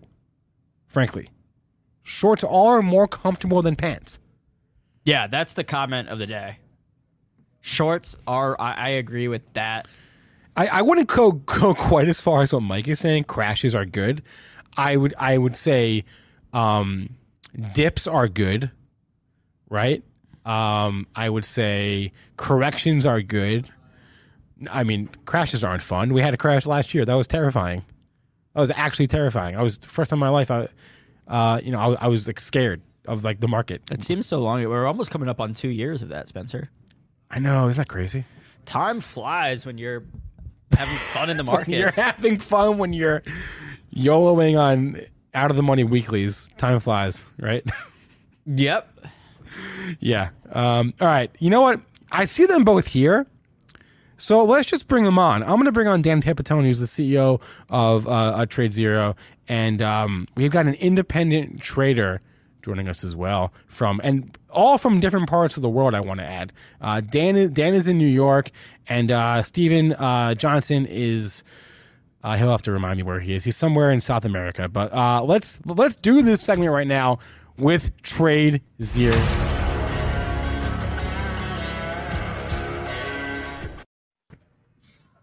What's up, guys? What's going on? What's going How- down? S- S- I Stephen, wait, remind re- remind me where you are again. Dude, I'm I'm in the greatest place on earth, Rio de Janeiro. I was just surfing Oh. this morning. It's uh it's paradise down here. Wow, that is epic. That is epic. So we got Dan. In, uh, sorry, we got Dan in New York. We got Stephen in Rio. We got uh, Aaron Bry and I in snowy uh, Detroit. But them's the breaks. Okay, so just to set this set the stage for a second. Okay, why are we doing this right now? Why do you care? First off, TradeZero, as it says on the bottom of the screen there, they were the winner for the second year in a row of the Benzinga FinTech Award uh, for Best Short Selling Platform. Okay, um, so we thought, who better to talk to about shorting uh, than these guys uh, right now? So Dan, welcome. Stephen, welcome. Thanks, fellas. Appreciate the time and uh, thanks for having us. Okay, let's start with this. Uh, I said uh, when I was teasing the segment a few minutes ago, I said we are going to really go basic here. No question is too dumb to ask. So, with that being said, Dan, I'm going to start with the most basic question Great. in the world. In the world, what is short selling? So, very, very basically speaking, what a short sale is, is when an investor has buyers to profit on something uh, going. Uh-oh. Wait, wait, Down. no, Dan, your your audio is, is clipping. Hold on, hold on. Your audio just just went janky. We might need to switch headsets here. One. Better? Yes, yes. Back? Okay. Good? Okay, All right. Good? I, th- I, th- I, th- okay, okay. I, I think we got you. All right. So, short selling is uh, when investors want short selling securities want to. Uh, so it's basically a way, a strategy that folks can use to profit when stocks go down. Uh, so basically, what happens is a short seller will identify a security that they feel is going to go down. Uh, they initiate a short sale, and ideally, the stock will go down. And when if they cover it at a lower price, that difference between where they sold it and where they bought it back is their profit margin. If they were to short sell something and the stock went up and against them and they covered, that would be a losing trade. So, so can you explain like who, who are the types of people, Dan, that that that short the market? Like a- anyone can, in theory, right? Anyone can. So there's a few things. There are a few requirements in order to short sell the market. Number one, your broker has to be someone that allows you to short sell. That's first and foremost.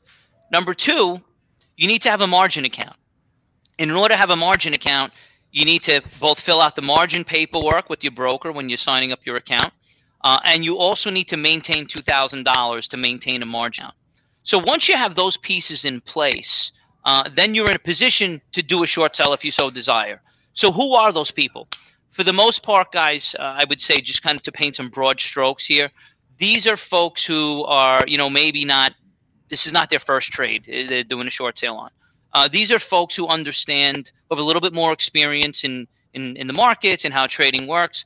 And I think many of these people who, who, who get into short selling are people who may have been, you know, in a long position, uh, and then something happens and the stock goes down so freaking fast, where they're like, hey, I wish that the stocks that I bought would go up as quick as sometimes the ones that I buy when they go down. And so experiencing that, people then want to, you know, may look into uh, how they can potentially profit from moves like that. Uh, and then so we see that m- many people who are interacting with us on the short side are people who do have some experience first trading on the long side and first with trading at all. Uh, and then, you know, maybe have been in a situation where uh, being on the long side has, you know, worked against them. Got it. And by the way, I want to add, if you're in the chat, you have a question, drop the question in there. We'll we'll, we'll get to your questions. Um, but Stephen, I, I want to go to you because you're a trader. Yes, So, sir. can you tell us a scenario like what what has to happen for you to, to, to what do you have to see out there to to want to initiate a short position? Uh, I mean, it's a good question, and I think probably the best way to answer it would be to to say like what would be a good long idea, and then I can give the opposite to say what what a short a good short potentially would be, because then I think it's more easy for people to grasp on the long side to then put it on the opposite and do the short. So, so for example, let me give you a scenario when uh, maybe I would go along, like a hypothetical. Okay, I have a funny, I have a funny uh, hypothetical on- that comes to mind. So, Lay it on us. uh, Hooters? You guys, you guys may or may not know Hooters. Uh, personally, I I love the place. Um, so so like hypothetically and, and actually literally, Hooters sell the best wings? Um, they have great company, and by that I mean the staff and the company that you come with. And I have a, every time I've ever been to Hooters, I've had a fantastic experience. Um, Okay. so Hey, don't laugh. Don't laugh. I love Hooters. Some great So- chicken Wings wings. are great. They are great. The wings yeah. are great. Cold beer, wings chicken wings. are- What else could you ask for? I never, I've never been sad when I've left Hooters. I like, I've, I've, I've entered sad, but I've never left sad. Do you know what I mean? I've always, I've always entered quite happy when I've been at Hooters and, and full, full with beautiful, nutritious, delicious chicken wings. So, so let's say that I believe that other people are going to think like me, and they're going to think Hooters is uh, as nutritious and delicious as, as as I do. So if there's an increase in demand and there's limited supply, everyone's going to buy. There's not enough supply. The stock's going to go up, right? So shorting is literally the exact opposite. So with Hooters, maybe there's a lot of demand because the chicken wings are delicious, but there's maybe a limited supply if there's too much demand. So with shorting, we're looking for the exact opposite. We're looking for maybe a lot of supply, uh, a higher float, a very liquid float like 50, 100, 200, 300 million. And we're looking for very limited demand. We're looking for not too many people that want to buy. So, for example, I like shorting biotechnology companies, uh, biotechnology companies that they haven't made a drug yet, um, but they're trying to. So, if they're trying to make a drug but they haven't yet, they, they don't have any revenues, right? So, how do they make money? They're on the stock market. They raise money from uh, shareholders, and then they keep on going at the expense of the shareholder. So the way I look at things is, if a biotechnology company pops a press release to say, um, ah, we're, we're a step closer to releasing this drug, I look at it as, eh, say the stock pops 50% on that news. I look at it as, has your company fundamentally changed? Is it now generating revenue? Because currently it's not, you're bleeding money. If is your stock, should it be worth 50% more based on the fact that there is hope that there might be a future? And for me, a lot of the times the answer is no, the company shouldn't be up. So if there's a, a lot of supply, not a lot of demand, if people aren't buying the news, I think that qualifies a good short. Okay. Um, th- th- th- there was there was a lot to digest there, but that I think the biggest thing I'm taking away is that was like the first Hooters reference on this show. So I think I should. I actually, I'm, I, I'm assuming. Do Um, they, ha- do they have Hooters i- i- in Brazil? yeah, I don't even know. Um, I I was I was in Dubai for eight years. They definitely don't have Hooters there. Um, It'd be a pretty uh, boring Hooters. in Brazil, they also don't. No, I haven't seen one yet. McDonald's and Burger King. Moving right along. All right, uh, Dan, you, you kind of already addressed this a little bit. My, ne- my next question though is, I'm trying to go go about this like you know who, what, when, where, why, right? So, so uh, we we just talked about sort of the when and the why, Stephen short, but like where, and you kind of already said you know you, you said margin account, uh, you got to have that. Um, but you are coming at this like Stephen's at this coming at this from a, a trader's perspective. You're coming at this from the other side, from the broker's per- perspective. So tell us just a little bit just about what what happens there. Sure. So again, like I said, you, where, you know, your broker needs to have availability and the facility to allow you to short sale. So when when when a for for us at TradeZero, when a customer comes on our platform and they want to do a short sale, they right from the platform they're, they're easy to see is the stock easy to borrow or not. And if the stock is easy to borrow, all the all the person has to do is press short and the and the order is going to go out. They don't need to do anything else. And when they're pressing the short button, obviously they're hoping that the stock is going to go down so that they can buy it back at a later uh, point at a less price and make that difference between where they sold it and where they buy it back. Now, if a stock is not easy to borrow, then there are a few mechanics that are happening behind the scenes, and I'm going to illustrate those. So, uh, on our platform, for example, if a stock's not easy to borrow, we give people a facility to try and find shares. Uh, it's called a locate. I'm not going to go too much into locates. That's that's kind of a class in and of itself. But in order for to facilitate a short sale on a stock that's not easy to borrow, the broker needs to have a reasonable basis to believe that if the customer shorts the stock and holds it overnight, that we're going to be able to get shares delivered from an outside uh, source. That outside source could be either be our clearing firm, uh, it could be another company that th- that our broker dealer has a relationship. So when a customer comes on this the system and they want to short something that's not easy to borrow, easy to borrow means that the stock is is on deposit with our clearing firm and is in is in ample supply. So a stock like an Apple or a Microsoft, you know, there's lots of margin accounts that have those stocks uh, long and that are essentially on deposit with the clearing firm. So what the clearing firm does is when those stocks are sitting in the margin account, they have the opportunity to loan those shares out to people who want to short the stock in an effort to bring some collateral into the into the clearing firm. So shorting as a as a mechanism and the and the ability for a clearing firm to loan shares out for short sellers to borrow and short um, has really come out of a, a, a need for clearing firms to raise money. That's kind of how this all started. And so uh, with TradeZero, with our customers, when they want to short something that's not easy to borrow, behind the scenes, what we're doing is we are going out, we're scouring the universe of brokers that we're hooked up with, and we're saying, this customer wants to short these shares. Can you give us an indication that we're able to get those shares from you if the customer holds them short overnight? If that's a yes, we facilitate the short sale for the customer.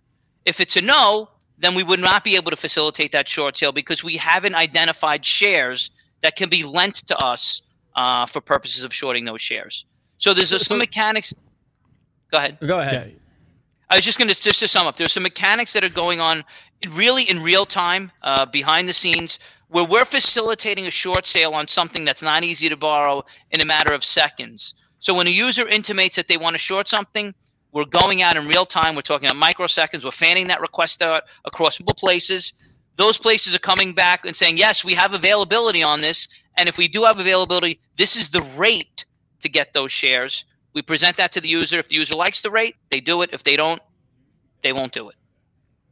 Got it. So I was just going to ask when a lot of times for newer newer investors, when uh, we're inquiring about short selling, people will tell us, "Oh, you don't want to short sell. You'll set your, you'll set yourself up for potentially unlimited losses." You, you know, it, what do you say to that? Is that really necessarily true? It is 100% true. Uh, so just like any investment, You know, folks need to be going into them with their eyes wide open, right? Uh, and so theoretically, um, you know, stocks can go up infinitely. Uh, on the downside, stocks can only go to zero. They don't go negative, right? We may go negative in our accounts, but the stock price will only go to zero. Uh, on the th- on the short side, you know, imagine shorting Amazon at ten dollars a share, right? It's at Oof. three thousand something. Uh, you know, you'd be in a lot of trouble. Uh, so theoretically, that is possible. Uh, but obviously, there are syst- there are risk systems in place uh, that broker dealers employ and use uh, for both the broker's protection and also for the customer's protection, uh, that they don't, you know, uh, uh, get into a situation where they're going to lose more uh, than they have in their account. Uh, right, and as it, uh, as it says on the screen there, right, it's sort of really like when we say ask your broker, we're we're not just punting, we're saying ask your broker because every broker is different. So, um, yeah, not naming names, Whoa. there's a broker you'll know uh, and are familiar with who like and short selling, and I quote, to borrowing money. wait, wait, Sean. Dan, Dan, Dan, hold on, I, I, I, Dan, I want you to keep talking, but your mic is being, your headset's being weird, and John, it was, it was fine yesterday, it was fine yesterday. Wait, in the meantime, while, while you fix that though, Stephen, can you just speak a little bit just uh, to the risk control thing? Because as someone who shorts, you got to control your risk. That's the most important thing. I mean, look, uh, the shorting is a great strategy, and it's Better, meant- guys? but It's Yes, we're, we're we got you, Dan. Better, yeah. Uh, short, shorting's a great strategy, and I see a lot of a lot of the big traders, a lot of the big accounts, a lot of the people who are posting big gains on Twitter are, are all short sellers. But managing risk is absolutely essential, and there's a lot of ways that you can do it. And I think we'll get into it in a later episode. But the Yep. reason that managing risk can be challenging is because sometimes the market can be just absolutely chaotic for no logical reason. So, for example, imagine a situation where a, a, a virus spreads and there's a pandemic and everyone has to stay indoors, right? Imagine that situation. It's it's actually I can't. happened, right? Ca- Can't it's unimaginable. It's like a movie. Um, so like corona. So imagine this: coronavirus is is spread across the world, right? We're all under lockdown orders. You're not allowed to go out. Yet a cinema chain, AMC, is making record highs, and it keeps on going higher, and it won't stop going higher. So there's times where there's just no logical reason why a stock can go higher, yet it just keeps on making new highs. And that's where shorting is particularly difficult. That's where there's particular risk. Because, like, as a short seller, sometimes you can be like, this can't go higher. This should not go higher. Um, but the more shorts that think that, the more it can squeeze. So it's, it's extremely important to have a plan, stick to a plan. I'm not perfect. Many Yep. people aren't perfect, but you've got to have, have a plan, stick to a plan. Like TradeZero's got auto liquidation. Uh, you you can be took out should it go out of control. All right. There's a lot of good questions here. I just want to say this is going to be a, a recurring segment. We're going to get more into the locate thing uh, and and and other topics in later segments, but I do want to hit on a couple questions here. Uh, Muhammad asked a good question earlier. Muhammad asked a question: uh, How come sometimes when a stock is going down, you can't short it? I assume, Dan, that he is referring to the alternative uptick rule. I think. Yes. But, so but maybe but maybe he doesn't know what he's referring to. Can, can you just explain what that is? That's a great question. So, Yeah. yeah, on stocks that are, uh, I think the threshold is down 10%. There's some threshold that the exchanges say where, um, uh, where uh, there is a, the uptick rule kicks in, and this Yeah. is a this is a rule that's been put in place really for the purposes of. Uh, you know, of, of, of, of protecting stocks and having people pile on and just continue to sell when you know when when, when stuff is happening very quickly, uh, and then adding more fuel to the fire, if you will. So um, when this kicks in, um, what happens is when you want to do a short sell, it's not to say that you can't, but you must put out a short sell at least one penny above the bid price. So if a stock is going down, you need to put a limit order out. If, if a stock that's trading at 10 by 1001 uh, and it's in this status, if you want to place a short sell, you can't just short at 10. You have to put a short sell in at 1001 and wait for the stock to come up to your price in order for you to short it. It's called the bid uptick rule, and that happens when stocks are um, uh, go down by a certain amount in, in a certain period of time. Great question, Mohammed. Because I imagine it's frustrating because you, you you can't you can't hit. You have to lift the offer. You can't hit the bid. Right. Right. Right. Okay. There's a lot of questions here. We're, uh, we don't have time to get to all these today, but I promise, guys, Dan and Stephen are going to come back tomorrow, or not tomorrow, uh, next tomorrow. week. T- tomorrow would be weird. Um, but let, us just do a couple more of these, guys. Uh, let's do. Oh gosh, uh, Voodoo. Can you explain to people why a margin account is necessary to short sell? Ooh, it's a good question. A question. lot of people don't understand the purpose of how margin plays into short selling. Great question or comment. So you you with a margin account, uh, you are actually borrowing the shares, and in order to borrow the shares, you need to um, you need to have a margin account. Let me think about this for a second. I don't It's even really- it was just gonna roll off my tongue. Just, just to give Um, you a few seconds to think about it, I just Yeah. want to say I am seeing hashtag Hooters in Dubai trending across the comments as well. Oh Just, gosh. just, just just trending. Let's flag get it going. Maybe maybe we'll open just- one. That is trending. Just while you have a few seconds to think. You know, we- we'll, we'll have to come back to you guys on that question, but I, I don't know the reason why. I just know that it is. So I will I will uh we'll, we'll come back to you on that one.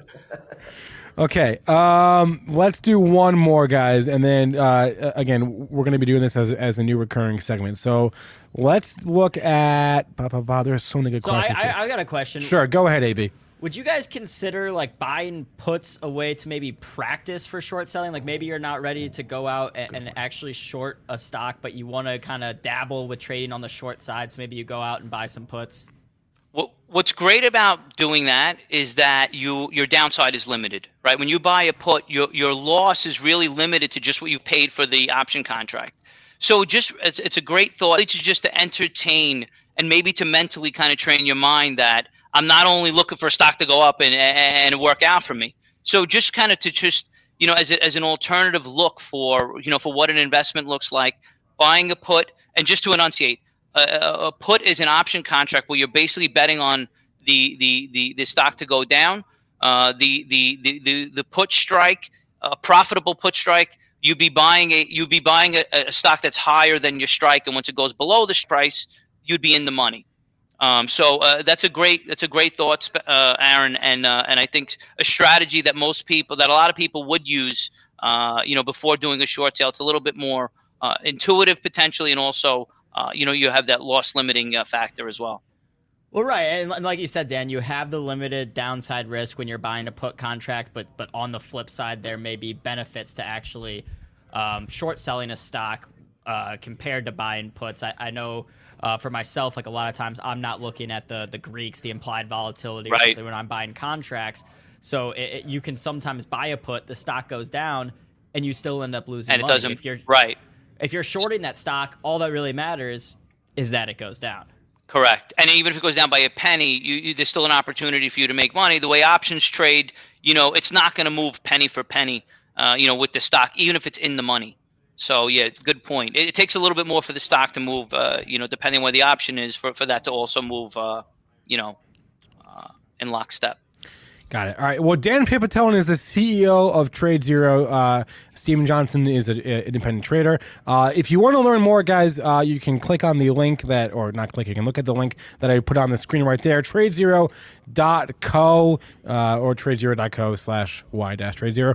Um, but uh, Dan and Stephen will be on the show again next week. So I know we didn't get to all your questions. I apologize. There, there is a, we've just cracked the surface here of, of shorts. There's there's so much more to discuss. We will do that next time. I promise. If you liked this segment, hit the like button. Dan, Stephen, it was great to have you on.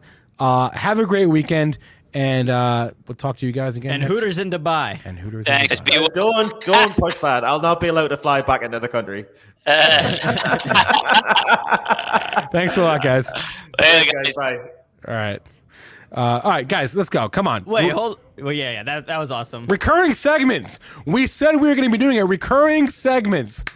Let's go. Thank you, Dan, Stephen, uh, your characters. JD's, what are you doing, JD's? Why no. are you out? Why are you getting out? I, I actually can I can I just say that I um I I, I, I, I, I was a little bit distracted during that segment. I'm, I'm not gonna lie. Um, Because you were thinking about Hooters. No, no, no. I I have um very few interests in my life. Uh, one of them is the University of Maryland, where I went to college, uh, specifically the University of Maryland basketball team. Uh, and our head coach just resigned. like wow. while that was going on, Mid-season. while that was going on, the season is like a month. In, we're like a month into the season, and Mark Turgeon just resigned. So, so my phone's blowing up right now. So I was, I apologize if I seem distracted. Were they having a bad year? Uh, yeah, it's not great. So, um, I hold up. While we're talking about college, I don't want to talk about college basketball because I'm sure Spencer, you can remember back when Mizzou was kind of like a perennial top 25 team. Hashtag would- hashtag Kim English. Yeah. yeah, Kim English. Yeah. We would compete with, uh, you know, Kansas and everyone. Yeah, yeah. We played Liberty last night, who's a A Sun team. Atlantic Sun. Yes. Okay. Do you want to guess the score of the game? No, I don't want to guess the score of the game. Just tell me what happened. Uh, Liberty won 66 to 45. Ouch, that stings. Yeah, Missouri is not good at basketball. Not right. good at football either. All right, so th- this has been your college basketball talk, but um, anyway, uh, we're going to be doing these every single week. Like I said, we're, we're, we're going to go more in depth on the locate process, right? How that works. We're going to talk about uh, like fundamental or technical setups. We're going to talk about controlling your risk. We're going to talk about using how to use the VWAP. Uh, we're going to talk about different patterns you can use. So there's a lot to get to. We're going to talk more about this in subsequent weeks, but just so you know, this was just a, a preview, an appetizer, if you will, uh, on short selling. Uh, thanks to the guys at TradeZero for uh, for setting that up for us. Uh, okay, it is 123, Aaron. We're going to have Tony Benson join us in seven minutes to run through. Hey, and he's shorts. Tony shorts too. So maybe he'll have some short setups for us I, today.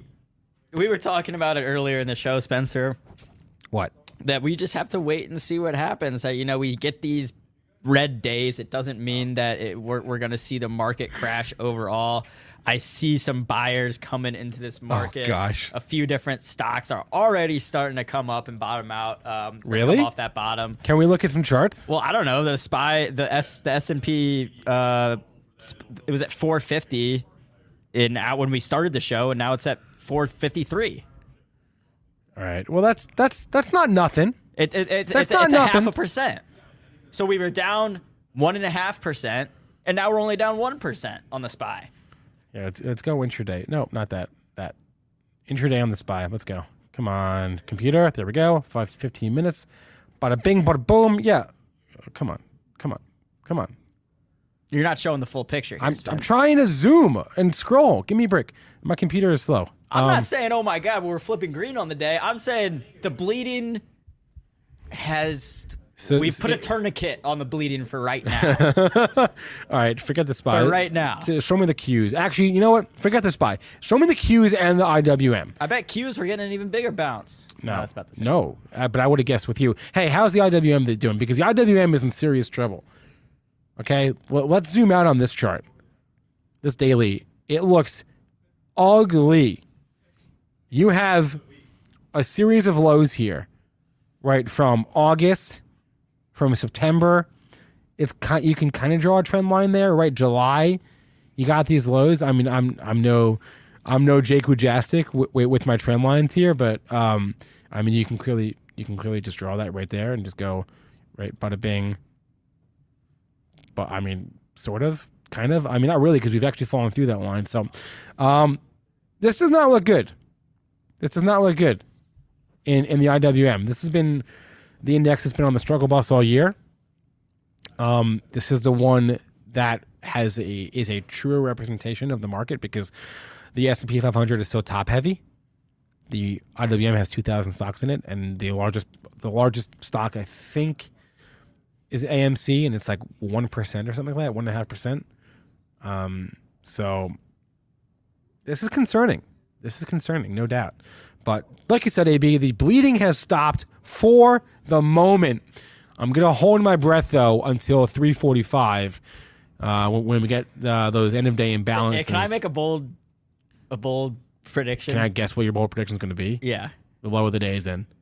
Uh, uh, yeah. The, I don't even think that's that bold though. Okay, fine. What is your what's your bold prediction? I think we're gonna see a big run into the close. That is it. Okay, define. Wait, define a big run. Like, uh, half percent on spy. So like you think we're gonna? Okay, wait. I'm on the sorry. So on the spy, you think we could end the day at what 456. Yeah, let's say that. Uh, but but but, but my, my bold prediction would is that we're gonna be like it's gonna be in the last like 10 minutes. 10 20 do you remember that by the way like during the co- the covid markets um, we would have these like crazy run and sell-offs into the close like the last like Yeah. well, i'm sure if, if you got if you were doing your at the close show um, i don't know I if you guys were at the time or not but Right.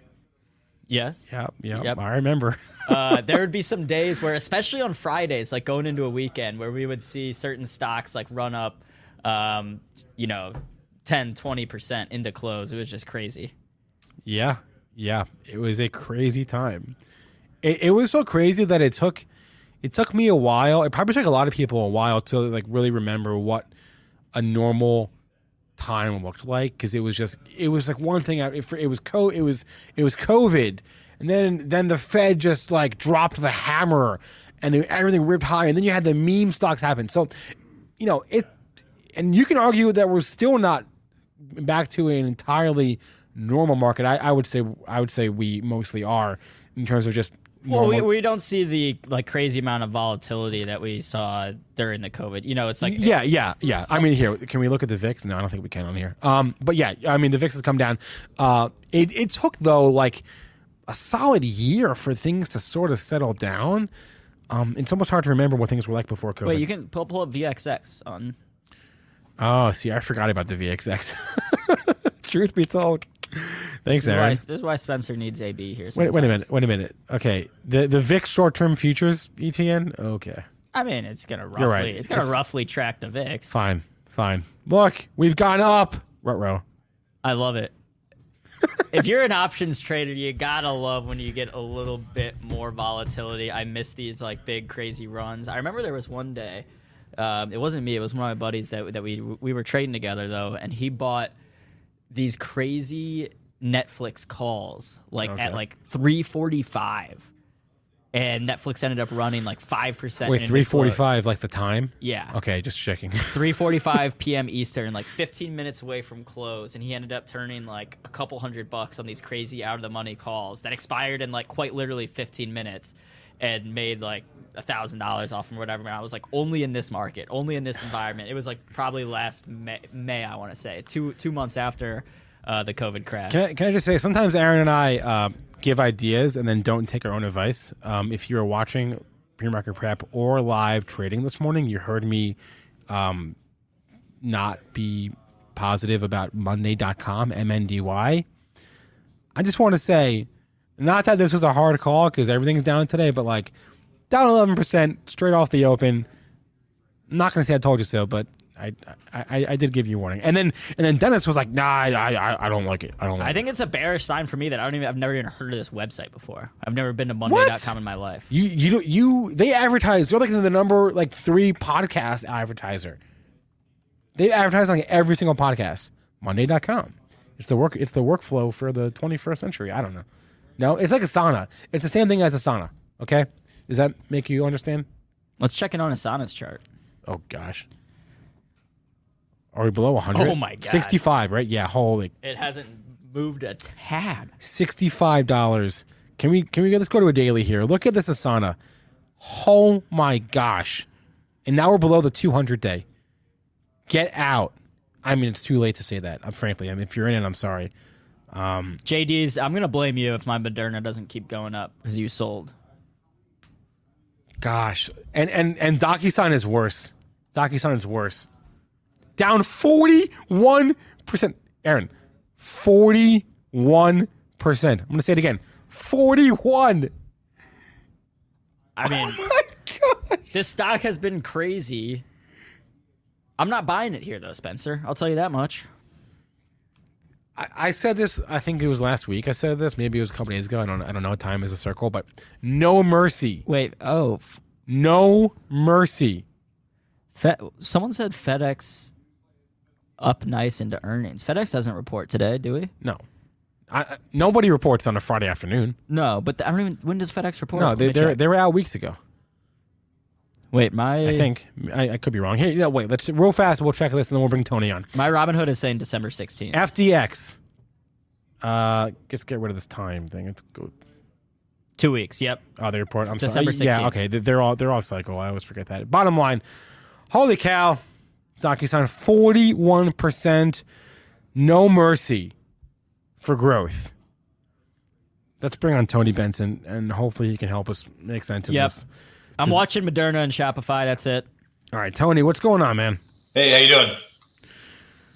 Are are you just as bewildered? Not bewildered is the right word. Uh, are you just as just amazed as I am at this DocuSign here?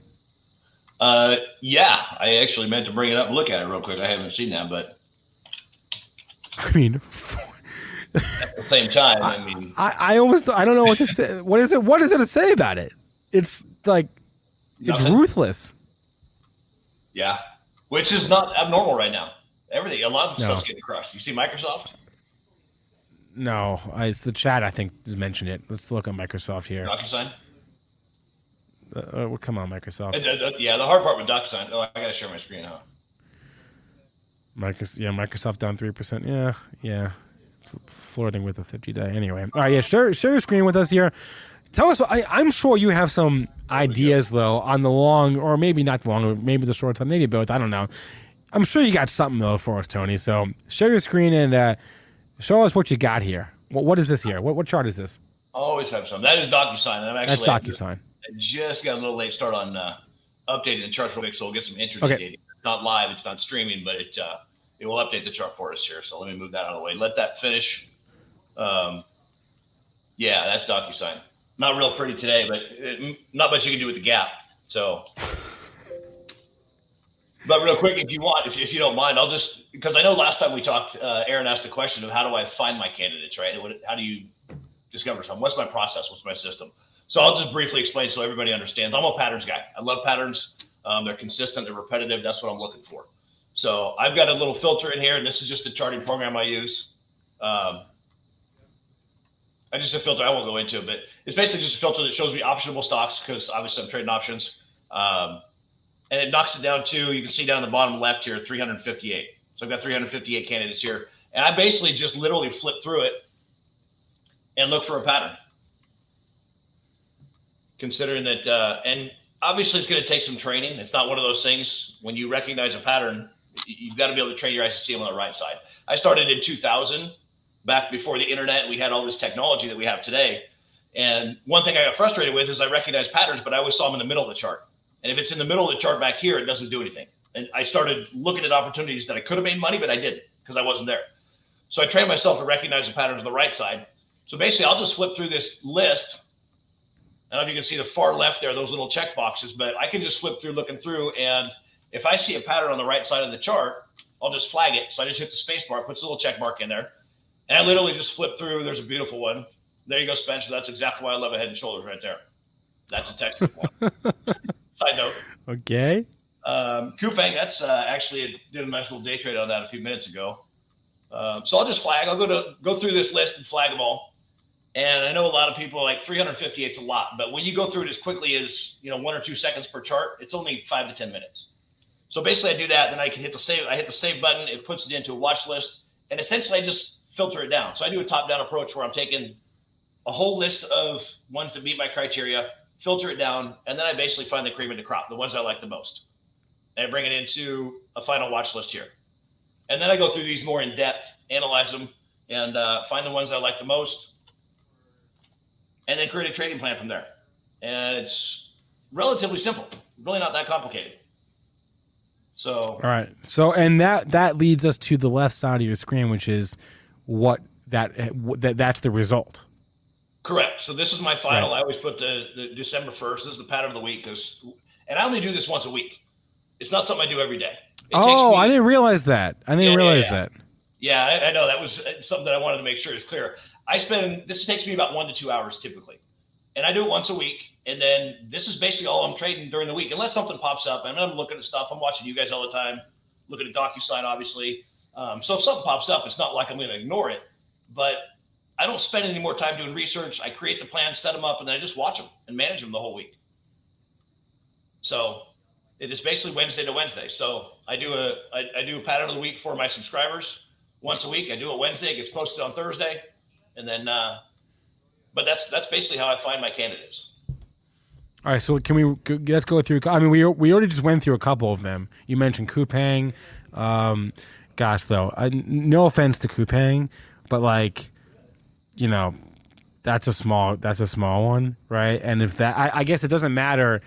Uh, you know, a chart, a pattern is a pattern. A chart's a chart, right? But like, set up set up in Coupang uh, doesn't. I don't know. It's like it's not going to move the market. It's not going to move the needle for the market here. So um, Correct. doesn't bode well. I, I I look at like the recognizability of uh, of names. Coupang is not very recognizable, but regardless, a setup is a setup. Doesn't matter who.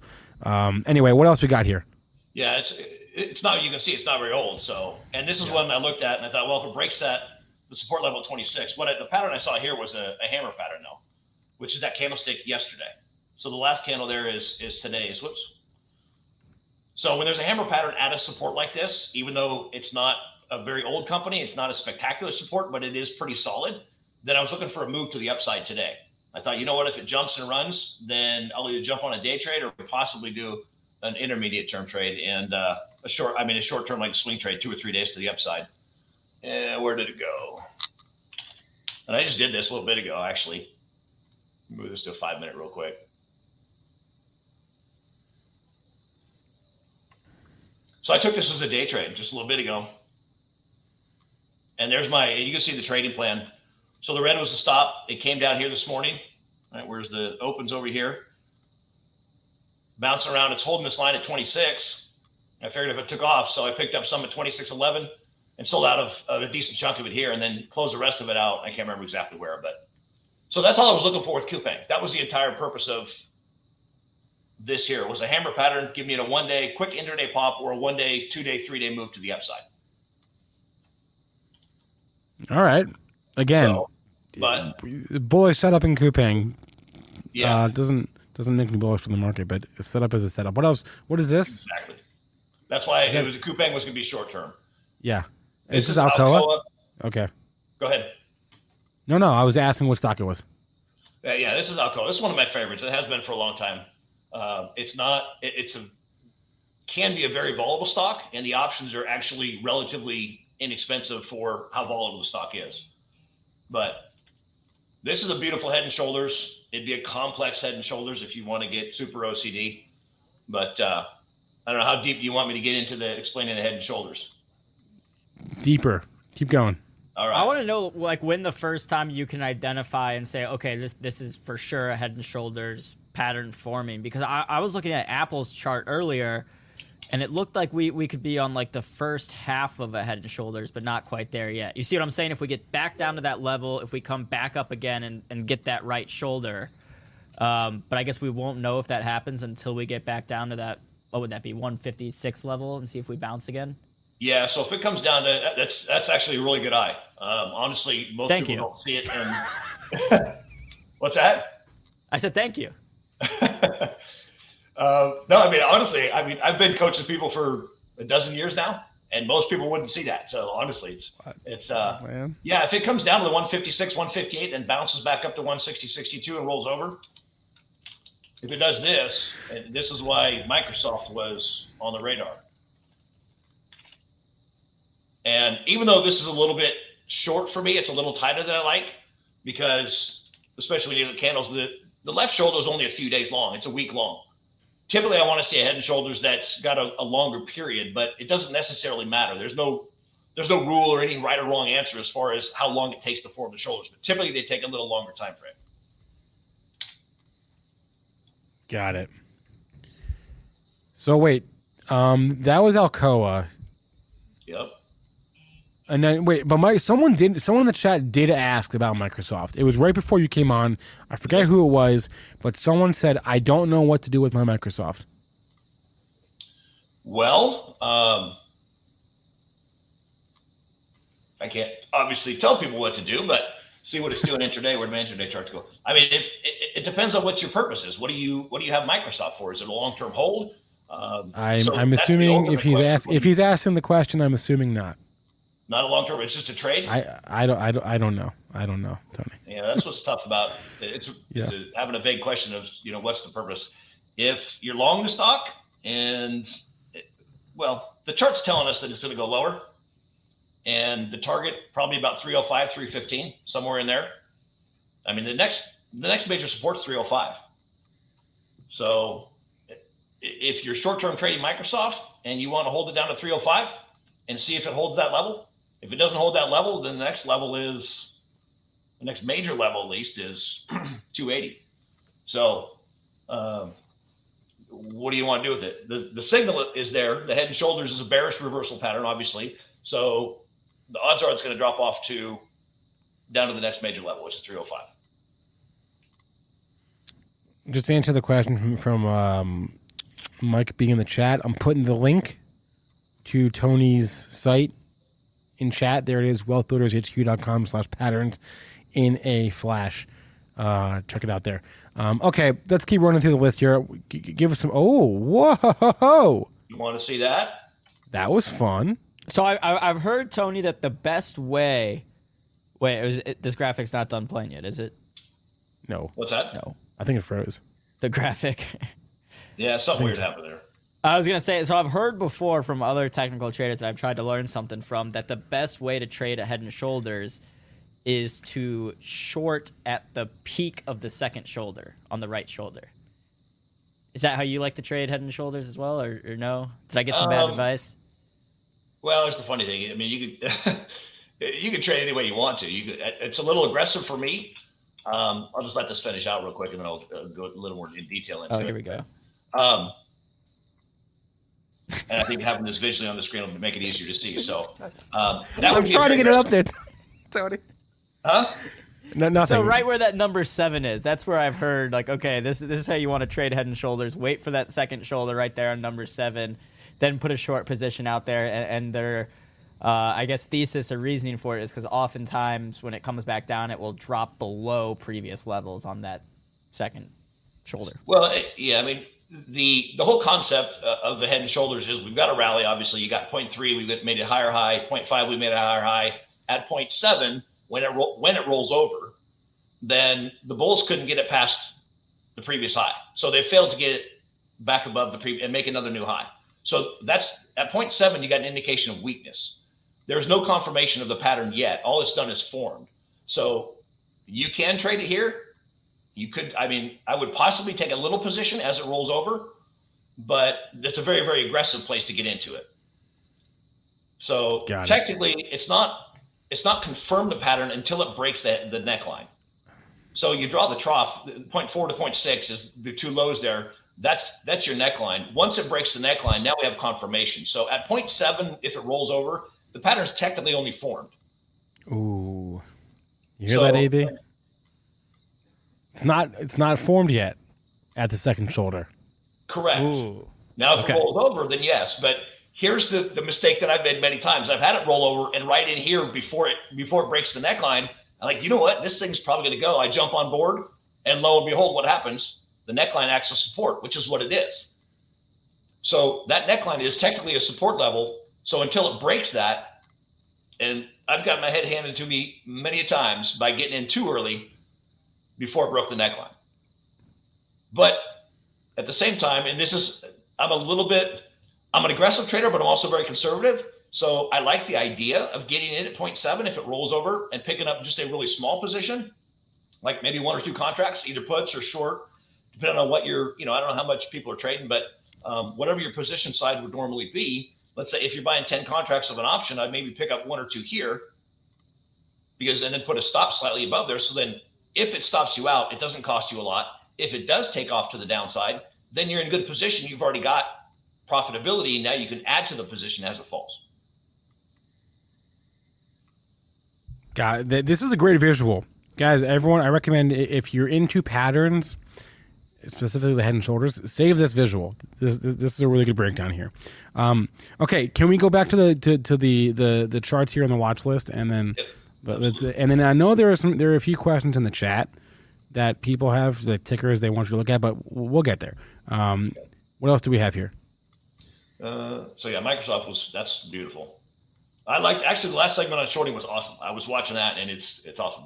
I got into puts Sweet, yesterday thanks. on this and uh, Oh, I got out of some of it a little too early today, but J and J is another one. We'll stick with the theme of head and shoulders, and this is a long term play because it's not. This doesn't look super pretty, but when you go to a weekly chart, Oh, that is a beautiful head and shoulders. so left shoulder, the big head, the right shoulder, and we are right on the edge. We're right at the neckline as of right now. So, and then I I didn't get you with the graphic, which is fine. Um, and actually, that's that graphic's from one of the lessons that I have inside Patterns of Flash. So there's inside that tool, there's over 30 patterns that I go into lessons and go in depth into every little nook and cranny of the patterns to self-explain. You know, the concept, everything you're looking for, when to trade and when to get in, when to get out. Um, but the measured move, which you can see here on J and J, is 1756. So you measure from the top of the head down to the neckline, whatever that distance is, is approximately what we expect it to move if it breaks the neckline.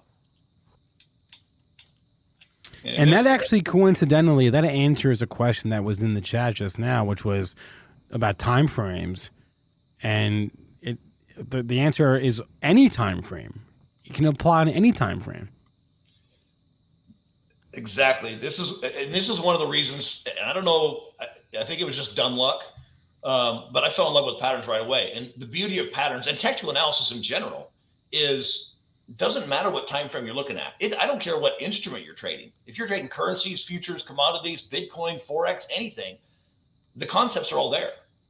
And so once you understand and learn technical analysis and how to recognize the patterns, you can literally trade on any time frame and any instrument you want. It doesn't matter. So I, I noticed that too in the in the, the chat. But uh, so the other interesting part about J and J. So this is a weekly chart. You can see the head and shoulders. So the possibility, if this thing stays below that neckline, I think you're about 158, and this is where very simple trading plan. Essentially, I look and say, okay, where's the stop? The stop for me would be above the neckline right there. So if I was going to get into this, which I'm not yet, I'm waiting for it actually to hit this 156 area. But I'm definitely watching this thing, and I'll probably look at buying an option for at least six months, if not a year. Uh, going out and looking at probably the target of 140. But For sorry, which it- stock is this? this is still J and J. Okay. So I put a I put a stop just above the neckline, and then the target's down here 143. And the other interesting part about it, if we go back to here, is you've got the 50 day across the move, the, the 200 day, which is a huge institutional sell signal. So uh, Mhm. if J and J stays below that level, I'd definitely be getting bearish on it. But that's me. Okay. Anyone's in the chat that Well, I, I like I like that short position on J and J because you have kind of an inherent advantage there, where a stock like J and J usually isn't that volatile. But if you're getting some movement on the downside, um, then its implied volatility will go higher, giving you you know a higher value on that contract. That's exactly why I love trading the downside. I'm a little bit biased, and that's because if you're buying puts and obviously the implied volatility spikes, then you get that delta flip and the the, the premium goes up as it drops. Right. Yeah. That that's something that yeah. If, if you trade options on both sides, then you kind of know that like you you you can buy calls on a on a stock, and if the stock's moving up, but the whole market's up and VIX is moving down, then while your stock is moving up, VIX moving down hurts you. Where on the flip side, VIX moving up while your stock is going down helps you, and you have puts. If that makes sense. Exactly. Most of the Yep. time. Most of the time. No, go, no, hundred percent. You know, whatever. Yeah. But it, it, it's it's it's like a, a rule of thumb. No rule of thumb is is hundred percent. Yeah, just a, if you have a huge spread like on car, I had a student student of mine that was we were in our, our twice a month I do a one hour class for subscribers to my tool, and he said I got in the car. He bought puts when it ran up to five twenty, and uh, he got Yeah, I remember that. destroyed. On that day, he bought them. The stock was up at like four twenty eight. He said it dropped off to two fifty, and he still lost money. Yeah. It was crazy. Yeah. But They don't tell you about that. huh? They, they don't tell you about that. That could happen. Exactly. That's why I always warn people. It's like be be careful because options can be tricky. All right. Uh, d- i- i- if you if you have a couple more, show them. If not, we'll get to some tickers in the chat, Tony. Uh, Uh, also, Tony, I got a yeah. question. Are there any stocks out there that you have found that, for you at least, that you're just like, just does not trade like the way that I'm seeing it, doesn't follow patterns, um, etc. Wow, that's a good question. I don't. I, I can't think of anything. I mean, almost almost everything follows a pattern to a certain degree, except that a lot of the overseas stocks that gap every night because they trade in Europe or the European companies, so they trade on our markets. If they're super gappy, I don't like those. Um, if I see lots of gaps in it, I just I just ignore them because those are hard to you know. There's patterns there, but they're hard to, You, trade. you mean you mean like Moderna? Moderna's not international. Come on. now. No, but it's gappy as hell. It is gappy. It's got as hell. gaps So all is Shopify. I, I like them. They're fun. Yeah. Yeah, lately it's been gappy. Back in here, I mean, that left side of the chart, it's nice and steady and normal. But yeah, when it gaps like this, it's craziness. Yeah. So I'm looking there's at a- a Gap's chart right nice now. Shoulders. What's that? I was looking at Gap, the the retail GPS, GPS. Yep. Why is it? Oh. Why is it ticker GPS? Gap stores. I don't know. Gap. Yeah. Gap store. I have no idea. You would think. You would why- think. Why, don't you ask them? You would think the stock with the ticker GPS would I don't know have something to do with navigation and mapping. nope. No. Anyway, I know. So are there any? There's no patterns right now except uh, just a cliff dive. It's not really a pattern, but No, although it does look like we're getting to that point, yeah, right there where we're going to be able to see if we're going to bounce off that. Oh, we've actually, we've got a few hits on that level, so that could be a good a good buy zone. But then if we break through it, then we know we've got some more room to fall. Yeah, and that's uh, that's one reason I always. I mean, I learned the hard way over the years that I always go back and look at the entire history because you never know where those spots are. Because I got hit on a lot of trades, and I was like, and then all of a sudden I went back and looked after I lost, and I went, wait a minute, there was support, major support back here. I mean, here's from 2004, 2005, some resistance about 15 there. So, uh, yeah, the gap could. If it if it comes down to this 14, 50, 15 area and gives me some kind of pattern, I'd be looking for some kind of candlestick pattern, a hammer, hangman, maybe a double bottom. Um, if gap's something you want to own, then if it comes down and builds a nice little base there and dances along it, then I put a hook above it, and you know hopefully it goes higher. So Yep, that's why we, we hear a lot of technical traders saying always look left. Um, all right, everyone in the chat, if you've got a ticker you want us to look at, throw the ticker out there, and I'll say this: you'll be more likely to have your ticker selected if you if you give us the pattern that you think you see forming. So if Eh, you say yeah, yeah. if you say like I did, like oh I think I see a head and shoulders on Apple, then we'll check it out. We'll know what we'll know what we need to be looking for. Um, you don't need to put time frame or anything. I think we're mostly all looking at the dailies here. yeah, and also let us know if if if you are looking if you have a bullish bias or bearish bias or a neutral bias. The more information. Yeah. Okay. More likely you are to get. Well, all right. Arf said neo bullish, but I I don't know what pattern he thinks we're looking at. I don't know. Arf. Arf. Arf. Arf arf It's a good name. Arf. Arf. arf arf. What, what, so what is that? So that's Neo. All right. Well, I don't know. What do you see here, Tony? Um, another just cliff dive. I mean, there's some. there's a lot That's of a those right technical now. term. So yeah, maybe I should come up with that and create it. Uh, I mean, there's some support there at 31, a little bit, but it's not super solid. There's only that one spot and a little bit of congestion back here in in October of 20. So, um, and as far as long-term trends go, I mean, there's really nothing to put on there. So, uh, definitely not excited about the bullish side of this thing. I mean, with the overall market doing what it's doing, and until the market stabilizes a little bit and, and bounces, I wouldn't be bull. At least not long term. I guess it's short term. It might bounce to 31, and if it does, then yeah, I'd maybe take a one or two day trade on it. But I wouldn't be. Uh, I'm not not super excited about these things are falling unless even being bearish, it's it's falling too far too fast. It's it's probably going to bounce first. I would expect it to bounce at about 31. Okay, this is this is gonna be a challenge for you, Tony. So we've we've got bearish on Hood. This will be tough because we don't really have anything left to to base it off of. We're at twenty one dollars. This is re- this is at, at some point. You got to bounce. Oh, I, I not even that though. Like at some point, the valuation does start to make sense. I'm not saying I'm not saying we're there, but like, and I know that's not Tony's bag, but um, I actually think this makes it more fun when you have no previous support levels. You literally just got to guess when will there be the support. Zero. Next support level Oh, zero. Zero. Tony. There, there you go. Yeah. come on, come on now. Hey, I mean, I, just being realistic. Um, but, uh, this is this is where fundamentals would come into play. I wouldn't trade this because yeah, it's. But yeah, I mean, you could look it up fundamentally and see where it's at. But are they even profitable? I don't know. Uh, Maybe they, they just I they mean, take a lot of my money. Uh, I can I can attest to that as well. Uh, all right, let, us move off of this one here. Uh, oh, okay. Uh, Easy Mike's got a good one. Nvidia. He's looking at the 15 minute, but I, will let you look at whatever you want to look at, Tony. And he's saying he, he's seeing a double bottom at 301. So bullish, I'm assuming. Double bottom or double top? He's looking at the three, or he's looking at the 15 minute. So he might have a little bit of a different oh. view than what we're looking oh, at right now. Chart. Okay, let me bring up an intraday real quick. Ah, Microsoft's killing me. NVDA. I don't know if I have. Oh, but this so he's saying double bottom. We've got someone else saying Nvidia double top. So I don't know what to that's think. That's what I thought. I thought. I thought double top, but if we're talking I, about, I think that's, pro- that's probably what he meant. Yeah. Okay, George has a good point. We can put the fib levels to look for bounces, but ideally, I like to see real support levels. Great point, George. I Whoa. second that. Yeah, actually, um, definitely. Whoever mentioned that, good eye. But I also uh, see inverted head and shoulders, which I mean, potato potato. It's gonna the end result would be about the same anyway. So um, there's the inverted head and shoulders forming. There's also basically a double bottom. You could call it a triple bottom.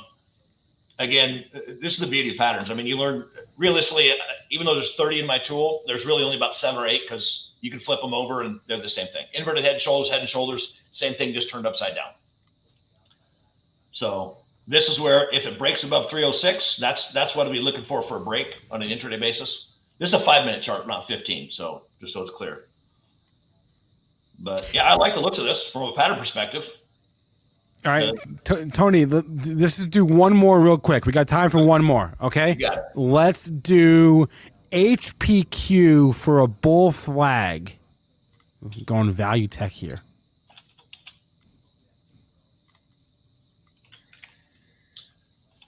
Uh, it's getting there. It's not. Uh, I mean, I don't see any flag yet, but if it, if it it's if it settles in here, well, let me just draw a couple lines on here just for. If it sits, what the heck just happened there? Oh, don't tell me it's going to die on me. There we go. I don't know why this thing's so slow. Ah, just died on me. Oh well. All right. Sorry, Eric Taylor. Eric no, Taylor, you have to. We'll just shift gears and use this puppy real quick. All right, cool. Always got to have a backup. Uh, basically, I mean, I guess I don't need to draw the lines, but um, uh, not yet, not on a daily chart. If it dances around here for a few days, typically a flag will take um, a few days to maybe a few weeks, two to three weeks is typically so if it just consolidates, kind of like kind of like back in here, or like here, you know, you got that the big run, creates the flagpole, and then a little consolidation, a little tight range that it sits in. So um, yeah, that's another one that it's it's a good good thing to keep an eye on. If it does that, if it sits here and dances around for a few days and then breaks to the upside, yeah. And flags are awesome continuation patterns because they very rarely reverse because there's so much usually so much momentum behind them, which you can see the volume here is massive. So there's so much momentum behind them that they very rarely create reversals. So, whoever brought this up, thank you, because I'll keep an eye on it for the next week or two. Wow. Nice job. So, nice job, Eric. There you go. All right, we got a wrap. Tony Benson joins us every Friday. The link to his site is in the description. Tony, a pleasure as always. Have a good weekend. Thanks, Spencer. See you later. All right. It's two o'clock, guys. We got to run. The Moon or Bust is going live right now. I think they're in like Florida or something.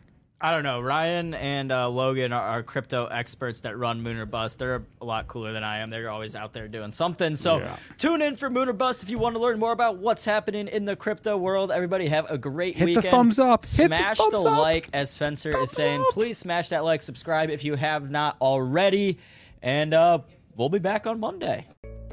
Did you know nearly all stock price changes of 10% or more result from a single news headline? That's right. News headlines have a unique ability to drive stock prices up or down. These news catalysts create trading opportunities every day. All you need is a little help to reach out and take them. And if you're looking to grow your portfolio, it doesn't matter if your investment budget is small or big.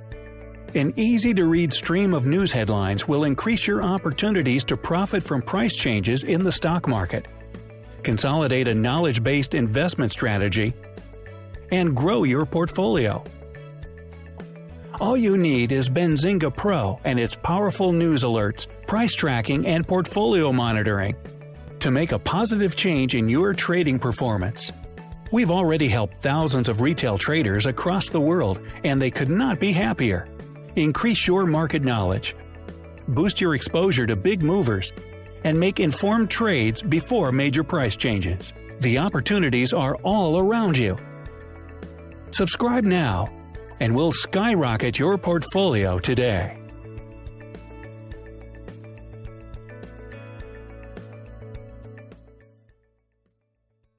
At Parker, our purpose is simple. We want to make the world a better place by working more efficiently, by using more sustainable practices, by developing better technologies. We keep moving forward. With each new idea, innovation, and partnership, we're one step closer to fulfilling our purpose every single day. To find out more, visit parker.com/purpose. Parker, engineering your success. Say goodbye to your credit card rewards. Greedy corporate mega stores, led by Walmart and Target, are pushing for a law in Congress to take away your hard earned cash back and travel points to line their pockets. The Durbin Marshall credit card bill would enact harmful credit card routing mandates that would end credit card rewards as we know it. If you love your credit card rewards, tell your lawmakers hands off my rewards. Tell them to oppose the Durbin Marshall credit card bill.